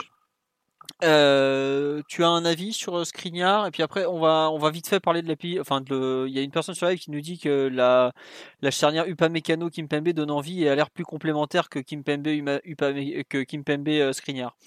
Mathieu donc sur Skriniar un, un, avis à donner, tu rejoins un peu Omar ou tu es peut-être un peu moins enthousiaste? Non, je vais pas, vais pas compléter ce que ce qu'a dit ce qu'a dit Omar. Il parle avec son son cœur de, de tifoso ou de sympathisant et je suis d'accord avec lui sur notamment sur les deux premières saisons de Skriniar qui sont euh, impossibles à nier. Ça a été l'un des meilleurs défenseurs du championnat et c'est un joueur qui qui a rapidement donné la sensation qu'il pouvait être euh, parmi les meilleurs défenseurs d'Europe aussi. Mais là où je serais plus réservé, c'est que la dernière saison qu'il vient de faire, elle est, elle est nettement moins positive. C'est vrai qu'il a été un peu bousculé par euh, par une nouvelle façon de défendre, une façon de défendre plus haut, euh, plus aussi sur les côtés, d'abord à gauche, puis, euh, puis après remis sur son côté plus naturel que le côté droit. Et à chaque fois, il a montré des, des signaux qui étaient, qui étaient vraiment négatifs, à tel point que Godin lui est passé devant sur la fin de saison. Alors que Godin lui-même avait été, semblait être le plus, euh, le plus à l'aise dans cette défense à 3. Donc, est-ce que c'est juste une saison un peu, un peu noire et à oublier, il va se remettre un peu d'aplomb sur la saison prochaine? Ou bien est-ce que ça montre des, des, failles du joueur ou des, des limites du joueur plutôt? Un peu plus euh, un peu plus parce que bon côté PSG euh, tu, tu sais que tu défends un peu différemment de l'Inter de Spalletti hein, c'est 20-30 mètres plus haut et, et avec des, des situations et des types de, de duels à gérer assez différentes. Skriniar c'est les interventions devant sa surface oui mais le pied il passe devant l'adversaire. C'est extrêmement spectaculaire et c'est extrêmement puissant. Mais quand tu dois demander à intervenir à 40 mètres de ton but et à prendre des décisions je pense qu'il faut mieux quand même avoir derrière lui un joueur qui peut le, qui peut le couvrir. Et ça, je suis pas sûr que ce soit rendre service un peu aux deux joueurs d'aligner à la fois Kimpembe et lui, en fait, dans le type de défense qu'on joue au PSG. Après, bon, faudrait, faudrait voir. C'est, c'est, un, c'est un débat qu'on aura peut-être. Ouais, ouais, non, non. Il va vite. Bah, Oui, oui, il va vite, mais si tu veux, il est un peu lourd. Et il fait, il a une grosse carcasse et il peut être pris sur les premiers mètres. Ouais, il est un peu lourd au démarrage et il a pas une foulée très, très, très, très ample tu veux, c'est pas, c'est pas un joueur très lent, mais voilà, c'est comme c'est une grosse carcasse, il faut qu'il se la traîne un peu. Et, euh, et pour son gabarit, c'est sûr qu'il peut, il peut être pris par des, par des joueurs qui sont, euh, qui sont un peu vifs, qui peuvent, euh, qui peuvent recevoir la balle de au but et faire contre l'orienté et ensuite le semer. Ça, c'est, c'est clair. Il est un peu lent pour se retourner aussi. Mmh, pas seulement bah, au démarrage. C'est exactement, c'est exactement cette situation-là. Et bon, après, faudrait voir. Mais juste un point sur la situation actuellement avec l'Inter, c'est, il y a des, il y a des rumeurs qui viennent en ce moment plus vers le sens d'une confirmation de Skriniar pour la saison prochaine. Euh, parce que l'Inter n'a pas vraiment avancé sur un défenseur central euh, qui devait être Kumbula, mais visiblement ça, il tarde autant que, que pour Tonali et, aussi il y a aussi la, possibilité de se séparer de Godin, qui, euh, qui coûte extrêmement cher en salaire et qui est convoité par Rennes. En fait, le problème avec Skriniar, c'est que c'est un, un actif entre guillemets du club et tu sais que l'Inter, ils savent que globalement, Conte, il va pas faire long feu non plus chez eux. Et le jour où Conte part et il est remplacé par un entraîneur qui, qui joue avec la défense à 4, Skriniar, il, devient, il redevient automatiquement titulaire indiscutable et, et probablement qu'il peut reprendre sa, sa progression qu'il qu'il avait stoppé entre guillemets euh, l'année dernière. Donc est-ce qu'il est-ce qu'il prendrait les risques de se séparer de lui? Euh, Bon, ça faudra voir un peu hein, sur la fin de mercato s'ils ont vendu ce qu'ils qu'ils veulent vendre, s'ils sont séparés des, de leurs indésirables. Mais bon, ça peut la situation peut-être moins claire pour lui que pour Brozovic, qui lui, pour le coup, est un peu, euh, un peu mis à l'écart et poussé dehors par, euh, par Marotta aussi pour des raisons extrasportives. Qui lui, par contre, ne veut pas du tout partir. Elle l'a bien fait comprendre et même au PSG il y a quelques mois. Après, à l'époque, quand le PSG l'avait approché, il, est, il, avait, il était titulaire. Là, c'est. Enfin, il l'est toujours, mais bon. L'Inter. Je crois qu'on en parle au Bayern. Oui, oui, ça fait partie des noms qui sont régulièrement cités autour du Bayern, Brozovic. Euh, non, tiens, euh, euh, Simon, je ne sais pas si tu connais, un, avis sur Upa Mécano, qu'effectivement on a vu très, très, mhm. comment dire, bah, très bon, très bon, très, dominant, oh, très exubérant. C'est pas trop son style l'exubérance. Le pauvre, faudra pas l'envoyer en conférence de presse. C'est pas là où il est le plus à l'aise. tu fais, tu considères que ça peut être une, bonne piste en défense centrale, par exemple, même si alors Upa Mécano, c'est, attends juste pour, je te, je te coupe, je te laisse la parole après.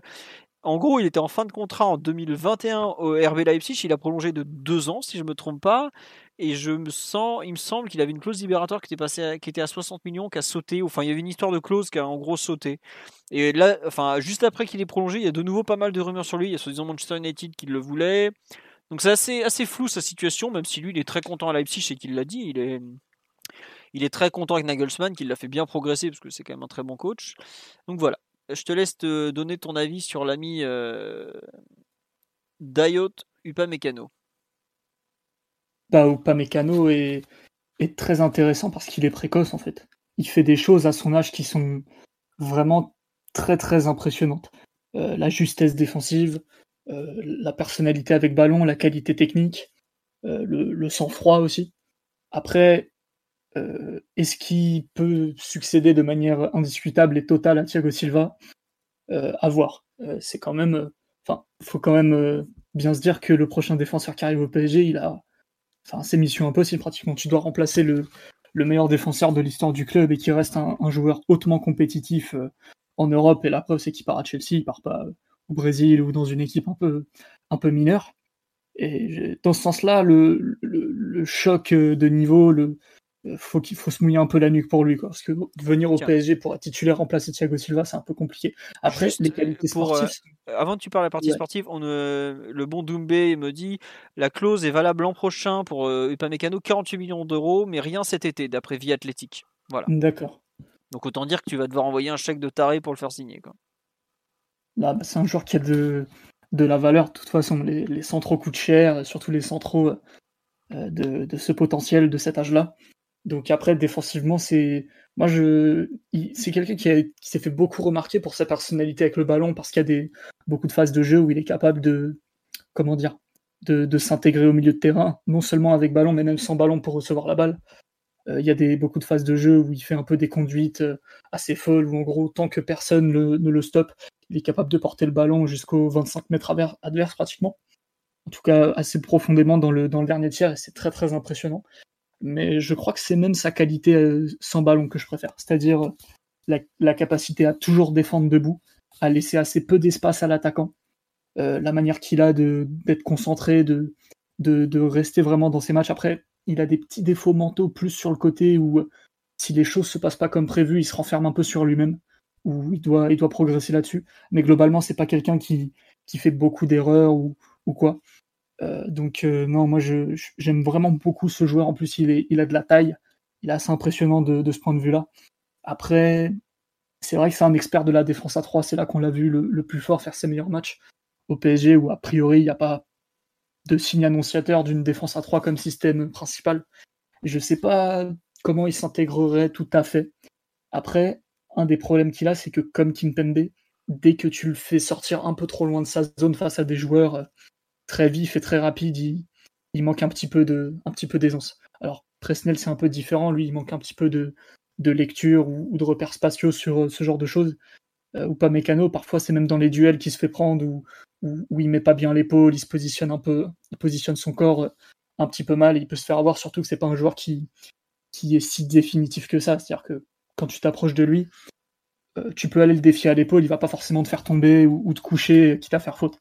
C'est un joueur qui, qui est beaucoup plus loyal et qui fait pas beaucoup de fautes de ce point de vue-là, qui est très propre dans la manière de défendre. Donc euh, c'est vrai que la défense à 4, il y a un petit, doute. Après, c'est vraiment un joueur de, de très haut niveau que j'avais beaucoup regardé cette année. Et s'il vient, c'est vraiment un fit euh, assez, assez génial, même si euh, il offre pas 100% des garanties. Mais encore une fois, on parle de remplacer Thiago Silva, donc c'est pas, pas évident du tout. Ah oui, non, mais enfin, les gens qui espèrent euh, qu'on récupère un, défenseur à, l'instant T du niveau de Thiago Silva, euh, on va pas aller pas chercher. Tout à le projet. Voilà, on va pas aller chercher Sergio Ramos au Real Madrid. On... Enfin, on va pas chercher Van Dijk non plus. Voilà, euh, bon, c'est impossible. On va forcément avoir une part de qualité. Hein. Même un, un Marquinhos qui est, qui est quand même là depuis des années, je suis pas sûr qu'il fera aussi bien que Thiago Silva en se fixant à ce poste tout de suite. Quoi. Donc c'est normal comme tu l'as dit, il passe après le meilleur défenseur central de l'histoire du club. Euh, tu auras une perte de qualité individuelle, mais je pense que c'est remplaçable, entre guillemets, par plus d'organisation aussi. Et si tu te renforces au milieu, ta, ta charnière sera peut-être meilleure aussi. Et ta charnière sera peut-être meilleure aussi si elle peut enchaîner des matchs et, qu'elle est fixée. Alors que l'an dernier, on parle beaucoup de la charnière Thiago Silva qui me permet, mais concrètement, ils ont joué, euh, je crois qu'ils ont joué 10 matchs ensemble, euh, sans compter les, derniers du, du, final, du final 8. Donc, si peu parce que c'est vrai qu'en Ligue 1 il a beaucoup on, fait on les avait on les avait comptés donc ceux qui veulent se, se ouais, non non t'as raison t'as raison. podcast sur la défense mais c'était très peu hein. je crois que c'était 11 ou 12 pas plus ouais t'as raison. Et avec le final final 8 on a dû faire 15 au total ouais. c'est dommage parce que c'était de loin la meilleure paire du PSG hein. enfin bon. Euh, on a un peu fait le tour sur les rumeurs mercato. On va rapidement faire un petit tour sur le lance PSG moins euh, 7 joueurs. Enfin jusqu'à aujourd'hui on en est à 7 il en faut encore 4 pour que le match soit reporté. Donc euh, n'hésitez pas, si vous avez des masques usagés, vous êtes un peu douteux, apportez-les au camp des loges, ça pourrait nous rendre service. Non, malheureusement, euh, plus sérieusement, on a donc euh, le match contre Lens jeudi soir sans Neymar, Di Maria, Paredes, Marquinhos, Navas, Icardi et Mbappé. Donc tous positifs, positifs pardon, au Covid.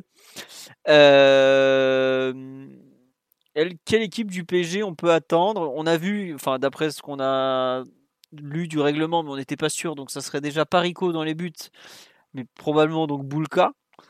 Euh, à voir, hein, à confirmer. Euh, ça, euh, comme on l'a dit, on n'a pas, on n'a pas les règlements parfaitement en tête. À droite, enfin en défense, on partirait sur quoi? Ça serait Dagba, Kerrer, Kimpembe, Bernat, ou vous voyez une autre possibilité? Kerrer à droite et Diallo dans l'axe. Donc ça serait la paire Diallo-Kimpembe dans l'axe, tu penses? Tu peux avoir aussi Diallo à la place de Kimpembe si Kimpembe est positif aussi. C'est possible parce que Kimpembe et Mbappé sont plutôt proches en équipe de France, donc ça serait pas, pas déconnant. Après, je pense qu'honnêtement, il fera jouer les. Diallo n'a pas joué depuis longtemps, il revenait, il revenait de blessure, alors que Kerrer et Dagba ont joué deux matchs en sélection. Je pense qu'il va peut-être faire jouer ceux qui ont du rythme, peut-être. Ou à, moins qu'il veuille justement donner du rythme, euh, du rythme à Diallo et faire souffler Dagba, qui est pas non plus le plus, le plus sûr physiquement, même si euh, on l'a déjà vu. Quoi. Je sais pas, euh, Omar, en plus que ce... Surtout que ce match, il ouvre une période de. Je crois qu'il y a 4 matchs en 11 jours. Ouais, c'est ça, ouais, ça. On va jouer tout le mmh. temps d'un coup. Ouais. Donc, enfin, il, vaut, il vaut mieux faire jouer de Diallo, je pense, à mon sens, parce que lui pour le coup s'entraîne et, normalement est moins douteux euh, physiquement que Kerrer. Kerrer il a joué hier. Euh, il a fait, du coup, si tu mets le, Final 8, il en est à. Il a fait 5 matchs en ouais, cinq matchs en 5 semaines, pas forcément de break. C'est beaucoup hein. pour reprendre à Lens. Euh, moi, je, je avec les plus sécures, surtout qu'il y a, il y, a, il y, a, il y a Marseille des dimanches. Quoi. Hmm. Euh, ouais sur le live, on nous dit euh, Mitchell Baker. Mais Baker, il y a peu de chances qu'il joue. Déjà, il est parti en sélection. là, il est, euh, je sais plus où. Euh, non, la Biélorussie, il y était allé. Là, il, va il joue contre la Norvège, je crois. Mais surtout, le poste arrière gauche, c'est le seul où on a les joueurs qui sont prêts avec Bernat et Kurzawa. Donc, il y a vraiment peu de chances de voir Baker. Il faut qu'on puisse le vendre. Donc, faut pas qu'il joue trop. Mais. Voilà, la, la question c'est plus peut-être le côté droit de la défense vraiment entre Kirer, Dagba, euh, bah Marquinhos ne peut pas jouer. Il y a Mbesso, effectivement, qu'on me cite. Est-ce qu'il jouera pas peut-être un bout de match? Ou Pembele aussi. Mais je suis pas sûr que Tourol s'amuse à lancer des joueurs euh, sur un match à, à Lens. Euh, comme ça qui est enfin faut être honnête on risque de se faire rentrer dedans à Lens en cours de jeu en cours de jeu t'auras en cours de jeu t'auras pas le choix hein. Sur le banc t'auras que des jeunes ah oui, oui, oui en cours de jeu peut-être mais ah on nous dit Kurzawa à droite effectivement peut-être euh, si c'est pour peut-être faire. Oh. Bah, euh, tu sais. Ah, remarque, on l'a vu en finale de coupe. Ouais, et puis il, enfin, il, il a pas fait que des mauvais matchs à droite. Bon, c'est qu'il est limité, mais euh, enfin, je veux pas être méchant. Enfin, il a quand même le niveau pour jouer à droite contre Lens. Hein. Lens est un promu, c'est pas non plus. c'est mieux que c'est quand même mieux d'avoir Dagba, je pense. Bah, je suis d'accord, mais il faut voir dans quel état Dagba revient, parce que s'il se pète après, ça va être compliqué de jouer. Non, c'est surtout qu'on doit, surtout qu'on doit le vendre. peut lui faire passer une sale soirée. Oui, c'est vrai aussi. J'avais oublié qu'il y a le meilleur Lensois sera probablement de ce côté-là. Oui. Bon. Est-ce qu'il va mettre Kerrer dessus alors peut-être? Bon. Au milieu de terrain, euh, bah, donc pas de Paredes, pas de Marquinhos. Bah, globalement, tu prends les joueurs qui restent, quoi. Donc euh, Verratti, Gay, Herrera. Vous en voyez un autre qui pourra jouer au milieu, vous? D'ailleurs, ça va être intéressant. Ou alors, on joue pas à 3, on joue à, à 2 donc ça serait par exemple Gay Verratti et pas de Herrera, ou alors Herrera euh, milieu offensif droit, comme on l'avait vu, je crois c'était la deuxième mi-temps à Reims en Coupe de la Ligue. Herrera joue là, bon il est pas terrible d'ailleurs. Bien numéro 10 comme un Bilbao. Mais... Ouais voilà, oui. non mais euh, enfin c'est fou à quel point on a d'un coup on se retrouve avec euh, bah t'enlèves deux joueurs par-ci, deux joueurs par-là, c'est tu te retrouves vite avec un effectif Ah, tu vas voir, tu vas voir ce qu'on a vu face à Leipzig. Ça sera Verratti devant la défense, Herrera un peu axe droit entre les lignes avec Draxler qui, sera le pendant côté gauche et Sarabia Kalimwendo devant, je pense, pour reprendre les rôles de Di Maria et Mbappé. Ouais. Sur le live, on me sort effectivement un 3-4, 3-5-2 euh, qui est pas si, pas si foufou dans l'idée avec euh, Kirer, Kimpembe, Diallo en défense, Dagba à droite, Herrera, Gay Verratti au milieu, euh, Bernat à gauche et Draxler, Sarabia devant. Je pense pas que ça sera Draxler, Sarabia devant, peut-être plutôt Sarabia, Choupo-Moting ou, ou, un truc du genre. Enfin, quoique, il faut encore que Choupo soit rentré, effectivement. Donc pourquoi Faire pas. chose simple, Philo. Ouais, ouais, non, mais par rapport aux joueurs. Faut mettre Kalimundo, qu'est-ce que tu veux faire Allez, on, on, met Arnaud, on met Arnaud. Non, non, mais ouais. Kalimundo appelle en profondeur, c'est parti. Mmh. Ouais. Ouais, non, mais. Et euh, Je rappelle que Verratti a donné des passes décisives à Baebek deux fois. Hein. Elle était euh, à l'automne plutôt 2014 et ça nous a gagné des matchs où on a, pour le coup, on a aligné des équipes qui étaient peut-être encore pires que celles qu'on va aligner. Oh, à Montpellier ou à Lorient, c'est dégueulasse. Hein. Qu'est-ce qu'on était nuls? Euh, on nous dit Xavi Simons ou un autre jeune au milieu. Xavi Simons, euh, peut-être sur le banc de touche, mais euh, je l'imagine pas trop, pas trop titulaire. Il s'entraîne pas avec les pros en permanence, donc voilà. Icardi, bah, Icardi, il a le Covid, les amis. Il, faut suivre un peu quand même. Les vacances à Ibiza, tu n'étais pas invité, cher Laslas du live. donc non, non, Icardi, il peut pas venir. Là, il a un anniversaire en plus jeudi soir, il a dit. Donc voilà. El Shaddai, je sais pas où il sera. El Shaddai, je suis pas sûr qu'il soit invité à on nous dit il n'est pas, dans le groupe pro. Est-ce qu'il a l'âge légal pour jouer en Ligue 1 même? Hmm. Oui. Ok. Il, a, 15 ans. ah, il y a l'âge légal pour jouer en Ligue 1 Ah bah oui, oui. Ah, je crois Oui, oui, oui. Bah, oui. Ah bah non, euh, s'il y a des clubs qui feraient n'importe quoi. Non, je crois que c'est 15 ans, euh, tu peux pas jouer en, Ligue 1. Oh, c'est 15 ans. Mais pourquoi tu dis que Philo il sera, il sera pas Al Shaddai Parce que nous, on, a, on, peut mettre autant de joueurs qu'on veut sur le banc. Enfin, les, les bancs sont, sont étendus et t'as aucun, aucun intérêt de prendre que 5 ou 6 remplaçants. Enfin. Euh, je, sera pas parce qu'il me semble qu'il est en sélection. Je me demande s'il n'est pas en sélection en ce moment, El Shaddai.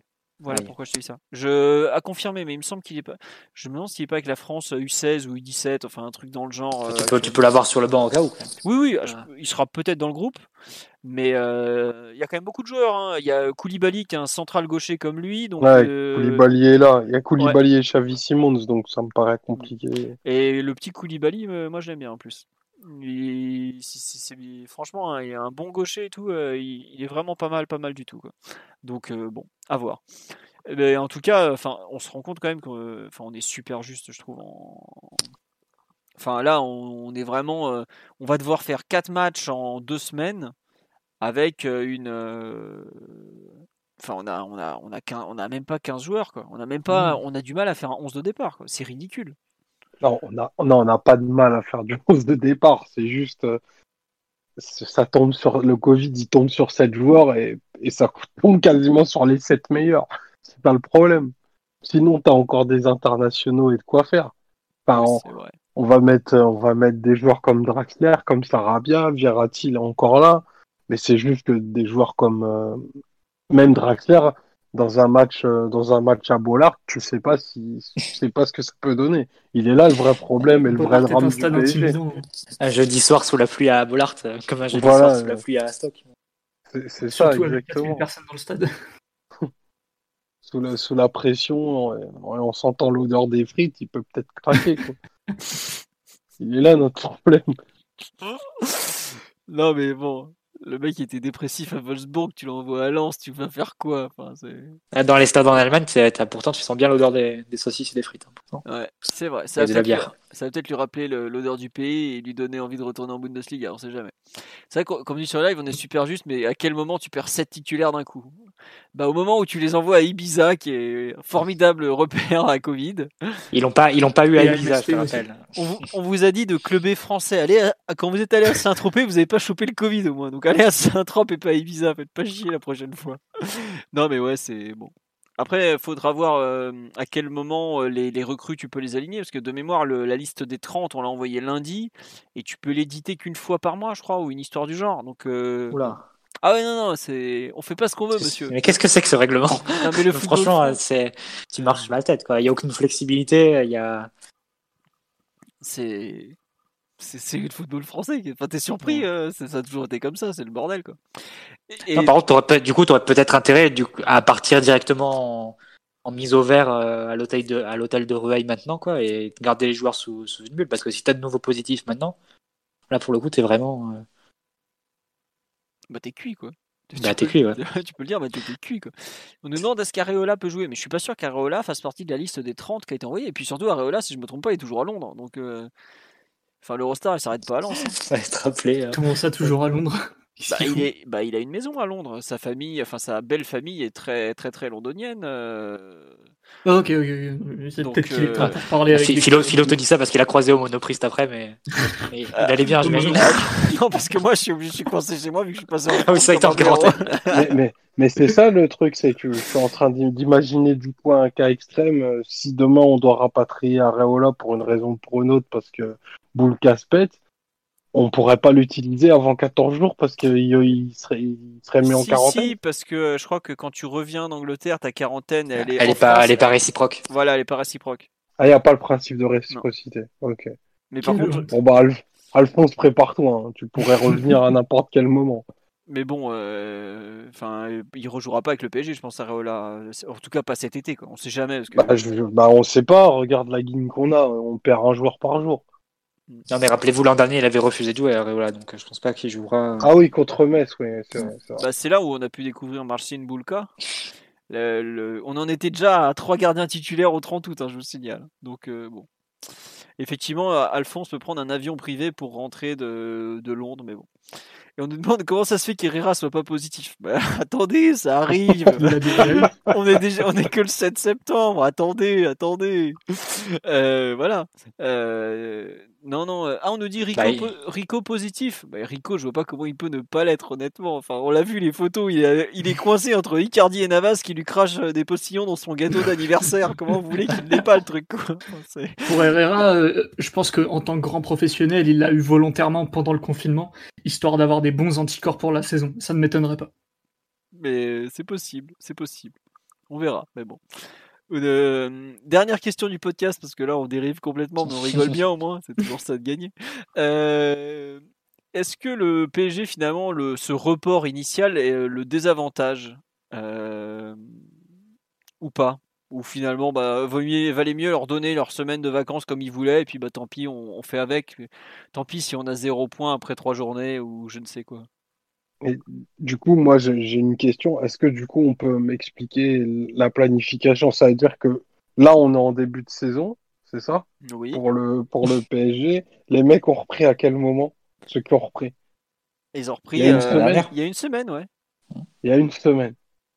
Mais en gros. Donc, je pense que donc on, on, on, on va faire une saison sans faire de préparation. Bah, la préparation, tu l'as faite en juillet, en fait, c'est ça. le- mais euh, Tourelle a plus ou moins dit en gros que euh, ils vont- maintenant on faisait plus de préparation parce qu'on n'a pas le temps quoi. On en a fait une en juillet, et puis là maintenant on va entre guillemets on va surfer un peu dessus comme on peut quoi. On va, on va aller sur la caisse jusqu'en décembre. Bah ouais, sur la jante plutôt. Ah ouais, bah c'est sûr qu'on va passer des soirées difficiles. Non, mais c'est, ça me paraît, ça me paraît clair qu'il y a des matchs de Ligue 1. euh, si on joue contre des équipes qui, elles, ont fait littéralement euh, 8 à 9 semaines de préparation, il y a plein d'endroits où on va se faire taillader physiquement. Bah On avait posé, il me semble que euh, sur l'article qui avait été euh, fait, l'interview qui avait été faite sur le site Philo de- d'un préparateur physique. Oui. Euh, il me semble qu'il y avait comme question euh, est-ce que c'est possible de conseiller une préparation pour des, pour des matchs très rapprochés comme ceux, ceux qu'on allait avoir en août et en même temps pour une préparation un peu plus globale pour la, pour la saison qui allait, qui allait commencer juste après la Ligue des Champions? Il faudrait se repencher un peu sur la réponse s'il y avait une réponse, euh, réponse un, Ah peu, bah, un peu précise. Euh, je suis en train de retrouver le, le lien. C'était le dimanche 7 juin qu'on a posté l'interview. Je la poste sur le live là de YouTube, comme ça vous pourrez la voir. Euh, effectivement, faudra. En plus, c'est très. Faudrait, faudrait jeter un, ouais, Faudrait jeter un voilà. œil et, et se repencher dessus. Mais c'est vrai que pour la question de est-ce que c'était une meilleure chose de reprendre directement le, directement après Ligue des Champions, sur le plan physique, oui, sans doute.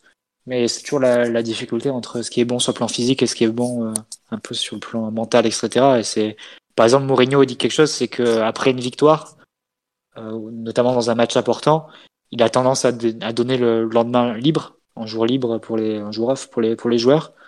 Même si c'est pas du tout conseillé sur le plan physique, normalement tu dois, tu dois t'entraîner après le match, tu dois, tu dois faire du travail de récupération et de, de maintien en forme. Mais lui il dit que, enfin, c'est, il vaut mieux le laisser carrément toute la journée libre aux joueurs parce qu'au niveau mental, le gain qu'il qui a, il est supérieur au gain physique que, tu aurais à laisser, à laisser les joueurs reprendre juste après, après une victoire le lendemain d'un match. Donc, est-ce que c'est ce qu'a ce joué le club ce sur quoi joué le club sur, sur cet aspect-là en disant bah ok on sait que c'est pas bon sur plan physique de donner 10 jours de vacances comme ça aux joueurs juste après avec des champions mais au moins ça va leur permettre de, de relâcher un peu la pression et de, de se retrouver aussi ensemble et, et de, repartir ensuite sur une bonne, euh, une bonne ambiance et de surfer un peu sur cette bonne ambiance pour le, reste de la saison. C'est peut-être sur quoi jouer le club, mais bon, c'est vrai que sur le plan physique, euh, comme l'a dit Omar, euh, on va, on, va galérer tout au long de l'année, c'est clair. Après, moi je trouve que honnêtement, les types ils ont vécu dans une bulle entre eux pendant trois semaines. Enfin, ils, ils avaient pas le droit de sortir. Ils étaient tout le temps, ils ont fait hôtel, entraînement, hôtel, stade, hôtel, entraînement. Mais enfin, honnêtement, c'est une vie de chien. Enfin, c'est pas une, enfin, faut pas abuser. Hein. Clairement, il y a des mecs qui sont en prison et autres, c'est dix fois plus dur, clairement. Mais je comprends qu'on leur file euh, des vacances, quoi. Puis même, euh, ils auraient joué à Lens la tête ailleurs, c'est le meilleur moyen de se péter. Ils auraient fait comme euh, le Amiens PSG là, avant le, match à, Dortmund où ils avaient la tête en l'air. même si on joue franchement avec une équipe dégueulasse, je préfère qu'ils aient eu leur une semaine, dix jours de repos, sachant que je suis pas sûr qu'il y ait beaucoup de trêve, euh, hivernale cette année, avec tous les matchs qui vont être reportés au fur et à mesure, ça risque d'être chaud. Honnêtement, euh, moi ça me choque pas qu'ils ouais bah tant pis on va perdre 3 points à Lens, peut-être qu'on battra pas l'OM, on fera peut-être un 0-0 ou peut-être même qu'ils nous battront, mais euh, c'est tellement compliqué cet enchaînement de saison, je trouve qu'il est vraiment, est vraiment très très très très dur pour les joueurs à encaisser mentalement, physiquement. Puis on sort d'une finale de Ligue des Champions, honnêtement. On a joué le Bayern, on perd 1-0 de pas grand chose. Qu'est-ce que tu veux aller les faire jouer à Lens le dimanche soir avec euh, Louisette, les mecs avec des perruques et des trompettes, quoi. Sérieusement, enfin. C'est, je le mets à leur place, ça les fait chier. Ah bah, en plus, la, et que dire de la trêve internationale avec cette Nations League où euh, concrètement, tu interroges 10 fans de foot dans la rue, il y en a 5 qui savent pas ce que c'est et 5 qui comprennent pas les règles. Euh, et tu, tu, fais trois pauses de, de, trêve internationale en septembre, octobre, novembre pour ça aussi. Ça, c'est complètement incroyable. il n'y a aucune, aucune, flexibilité au niveau européen, c'est évident. Après, je comprends qu'il faille sauver les, les gains de diffuseurs, etc. Mais à un moment, euh, les joueurs sont pas des, des machines non plus. Hein. Hier, pour vous dire à quel point les, les, les, comment dire, les matchs internationaux ne passionnent personne, même en Allemagne où la sélection, c'est quand même pas rien, a fait une audience moindre que Tator, qui est une série policière que vous avez peut-être vu en France qui tourne depuis 40 ans. Quoi. Ça veut dire à quel point tout le monde. Enfin, les matchs actuellement, les mecs qui ont joué tout l'été, ça les fait chier. Faut le dire comme c'est. Leroy Sané l'a à moitié dit. Euh, bon, bah voilà. Après, ils vont reprendre petit à petit. La Ligue des Champions reprend dans un mois et demi, par exemple. Euh, bon, bah voilà. Effectivement, ça va me, ça va me saouler si on perd contre l'OM. Évidemment, euh, pour avoir connu plus jeune des années et des années à pas gagner contre eux, je sais ce que c'est que de perdre contre eux. Je peux vous dire, ils vont beaucoup parler. Voilà. par contre, euh, l'été, le contexte, tout ce qu'on veut, ça c'est inenvisageable. Cette bah, série doit perdurer et ne jamais s'arrêter. Même si on met les U19, il faut battre l'OM. Et en plus, on va les battre. Bah peut-être, mais moi j'avoue que eux ils vont arriver, enfin ils sont, ils ont quand même en termes de préparation, enfin si s'ils arrivent pas à récupérer un match nul là, je sais pas quand est-ce qu'ils vont le faire. Hein, ah mais ils sont nuls, n'oublie pas. C'est vrai que je sais ils sont pas terribles, mais bref, voilà où on en est. Euh moi, je, franchement, cette histoire de report, je comprends que les Lensois soient pas très contents parce qu'ils voient les mecs faire les cons à Ibiza et ils reviennent avec le Covid en plus, comme si euh, on avait besoin de ça en plus. Mais côté joueur, je comprends totalement. Et je comprends euh, qui, entre guillemets, se met côté joueur et leur file le, match. Bon, lui, il était prêt à jouer visiblement, mais bon, on verra.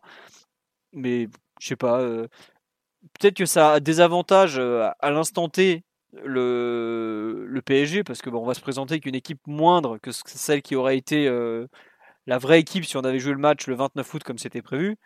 Mais à moyen terme, euh, on était, on est largement gagnant. Euh. Enfin, nos joueurs me semblent être largement gagnants et puis on chope le Covid en septembre. Je vais pas être méchant, mais on a eu beaucoup de chance de pas d'avoir zéro cas au moment où ça comptait vraiment. Là, tu as des cas maintenant, c'est pas très grave. au pire, tu commenceras le, tu tu, tu commenceras le championnat avec euh, peut-être euh, moins 9 points ou moins 6 points. On a déjà moins 6 points sur Nice. C'est pas comme si Nice allait marquer 96 points ou 90 points cette saison, quel rythme de croisière du PSG depuis des années. Donc, euh, enfin, ça va, faut pas, faut pas non plus en faire trop, je trouve. Voilà. je sais pas, vous pouvez ne pas être d'accord du tout, hein, Mathieu. Simon ou Omar, je me fais insulter parce que j'ai dit que peut-être que l'OM va gagner, mais franchement, C'est bien, ça fera un trophée à Dimitri Payet, quoi. Puis voilà, c'est tout. On va pas aller. Enfin, pour moi, ça va pas plus loin que là. Pas plus loin que ça. Ça me dérangerait pas de perdre à Bollard, euh, peu importe. Par contre, contre l'OM, euh, non, non, cette série ne doit jamais s'arrêter. Il y a rivalité aussi contre Lens. Hein. Je ne veux plus jamais revoir l'OM battre le PSG. Ce serait inadmissible. Même avec Arnaud, Michu et tous les autres, on doit les, on doit les dérouiller. Ça, c'est, c'est l'objectif le plus important de la saison prochaine, limite. D'accord. Eh bien, écoute, pourquoi pas je... je te laisse assumer tes débilités. Arrête, d'être blasé, Philo. non, non, mais... je, je, suis sérieusement très angoissé à l'idée de perdre ce match contre l'OM qui, dans un contexte à la con et tout, et pendant 10 ans, ils vont parler de, de septembre 2020 où ils ont battu le PSG. Mais quel enfer. Non, non, ça ne doit le pas finaliste de la Ligue des Champions. On n'a pas joué au parc depuis, depuis 6 mois. Le premier match qu'on revoue, ah, vraiment, un match de compétition. C'est pas pour perdre contre eux. Hein. Jamais de la vie. Je préfère donner 3 buts à Kakuta jeudi, sans problème. Mais enfin, je sais pas, euh, ça me fait penser un peu, ils vont gagner, enfin, on dirait un peu le genre euh, l'exploit de PGOM les minots, celui de mars 2016. Mais c'est un truc qui était. Enfin, les mecs, ils ont pu s'en vanter deux mois et puis après, ils ont perdu la finale de Coupe de France parce qu'il y a des matchs plus importants que d'autres, quoi. Ah, mais il y a deux mois où c'était. Les deux mois, c'était dur, Philo. Je suis d'accord ça a été. pas mangé ce jour-là. je sais bien, moi aussi j'ai été très très dégoûté quoi. C'est très difficile. Après, tu vois, euh, bon, il y a eu des types qui aujourd'hui font des leçons alors qu'ils ont participé à ce match-là, donc comme quoi tout le monde oublie, tu sais, mais bon. Euh. ah, bah, ça c'est sûr. C'est comme ça, enfin bon. Euh, on a fait le tour, je crois, parce qu'on en est pour un petit podcast. J'avais dit on en est à 2h10. Bon, on a bien rigolé quand même, c'était chouette. Hein. Euh, on nous dit c'est vrai que personne ne saura si on perd contre l'OM, ça sera diffusé sur Téléfoot. Écoutez, c'est pas faux. On sait d'ailleurs toujours pas si ça marchera ou pas. Ça marche euh, très bien pour le moment. Voilà. Il y a de très belles émissions. Effectivement. Écoutez, sur ce, on va vous souhaiter une bonne soirée. Je pense pas qu'on fera de podcast de débrief de Lance PSG parce que ça, va être un, gros timing. Les matchs vont s'enchaîner. Lundi prochain, en revanche, il y aura débrief de PSG-OM puisqu'on ne sait pas avec quelle équipe on va jouer, mais on va bien jouer normalement. Euh, ça nous a fait très plaisir de vous retrouver. On avait beaucoup de choses à dire. Vous voyez, 2h10 d'émission. Merci pour tous vos commentaires sur le live. Euh, merci pour tous vos likes. N'hésitez pas à en refaire d'autres. Il euh, n'y a pas de souci, on prend. on vous tient au courant donc le, jour du prochain podcast, mais normalement lundi prochain. On vous souhaite une bonne soirée à tous. Bon courage avec le mercato. Vous allez voir passer plein de noms qui vont vous faire rêver, d'autres qui vont vous faire vomir. C'est que le début. Et tenez bon, il reste encore près d'un mois. Sur ce, bonne soirée à tous et à très bientôt. Au revoir tout le monde. Ciao. Ciao. Salut à tous. Des bisous. Voilà, des bisous à tous. Qu'est-ce qu'il a plutôt Hey, it's Paige DeSorbo from Giggly Squad. High quality fashion without the price tag. Say hello to Quince. I'm snagging high-end essentials like cozy cashmere sweaters, sleek leather jackets, fine jewelry, and so much more. With Quince being 50 to 80% less than similar brands. And they partner with factories that prioritize safe, ethical, and responsible manufacturing. I love that. Luxury quality within reach. Go to quince.com slash style to get free shipping and 365 day returns on your next order. Quince.com slash style.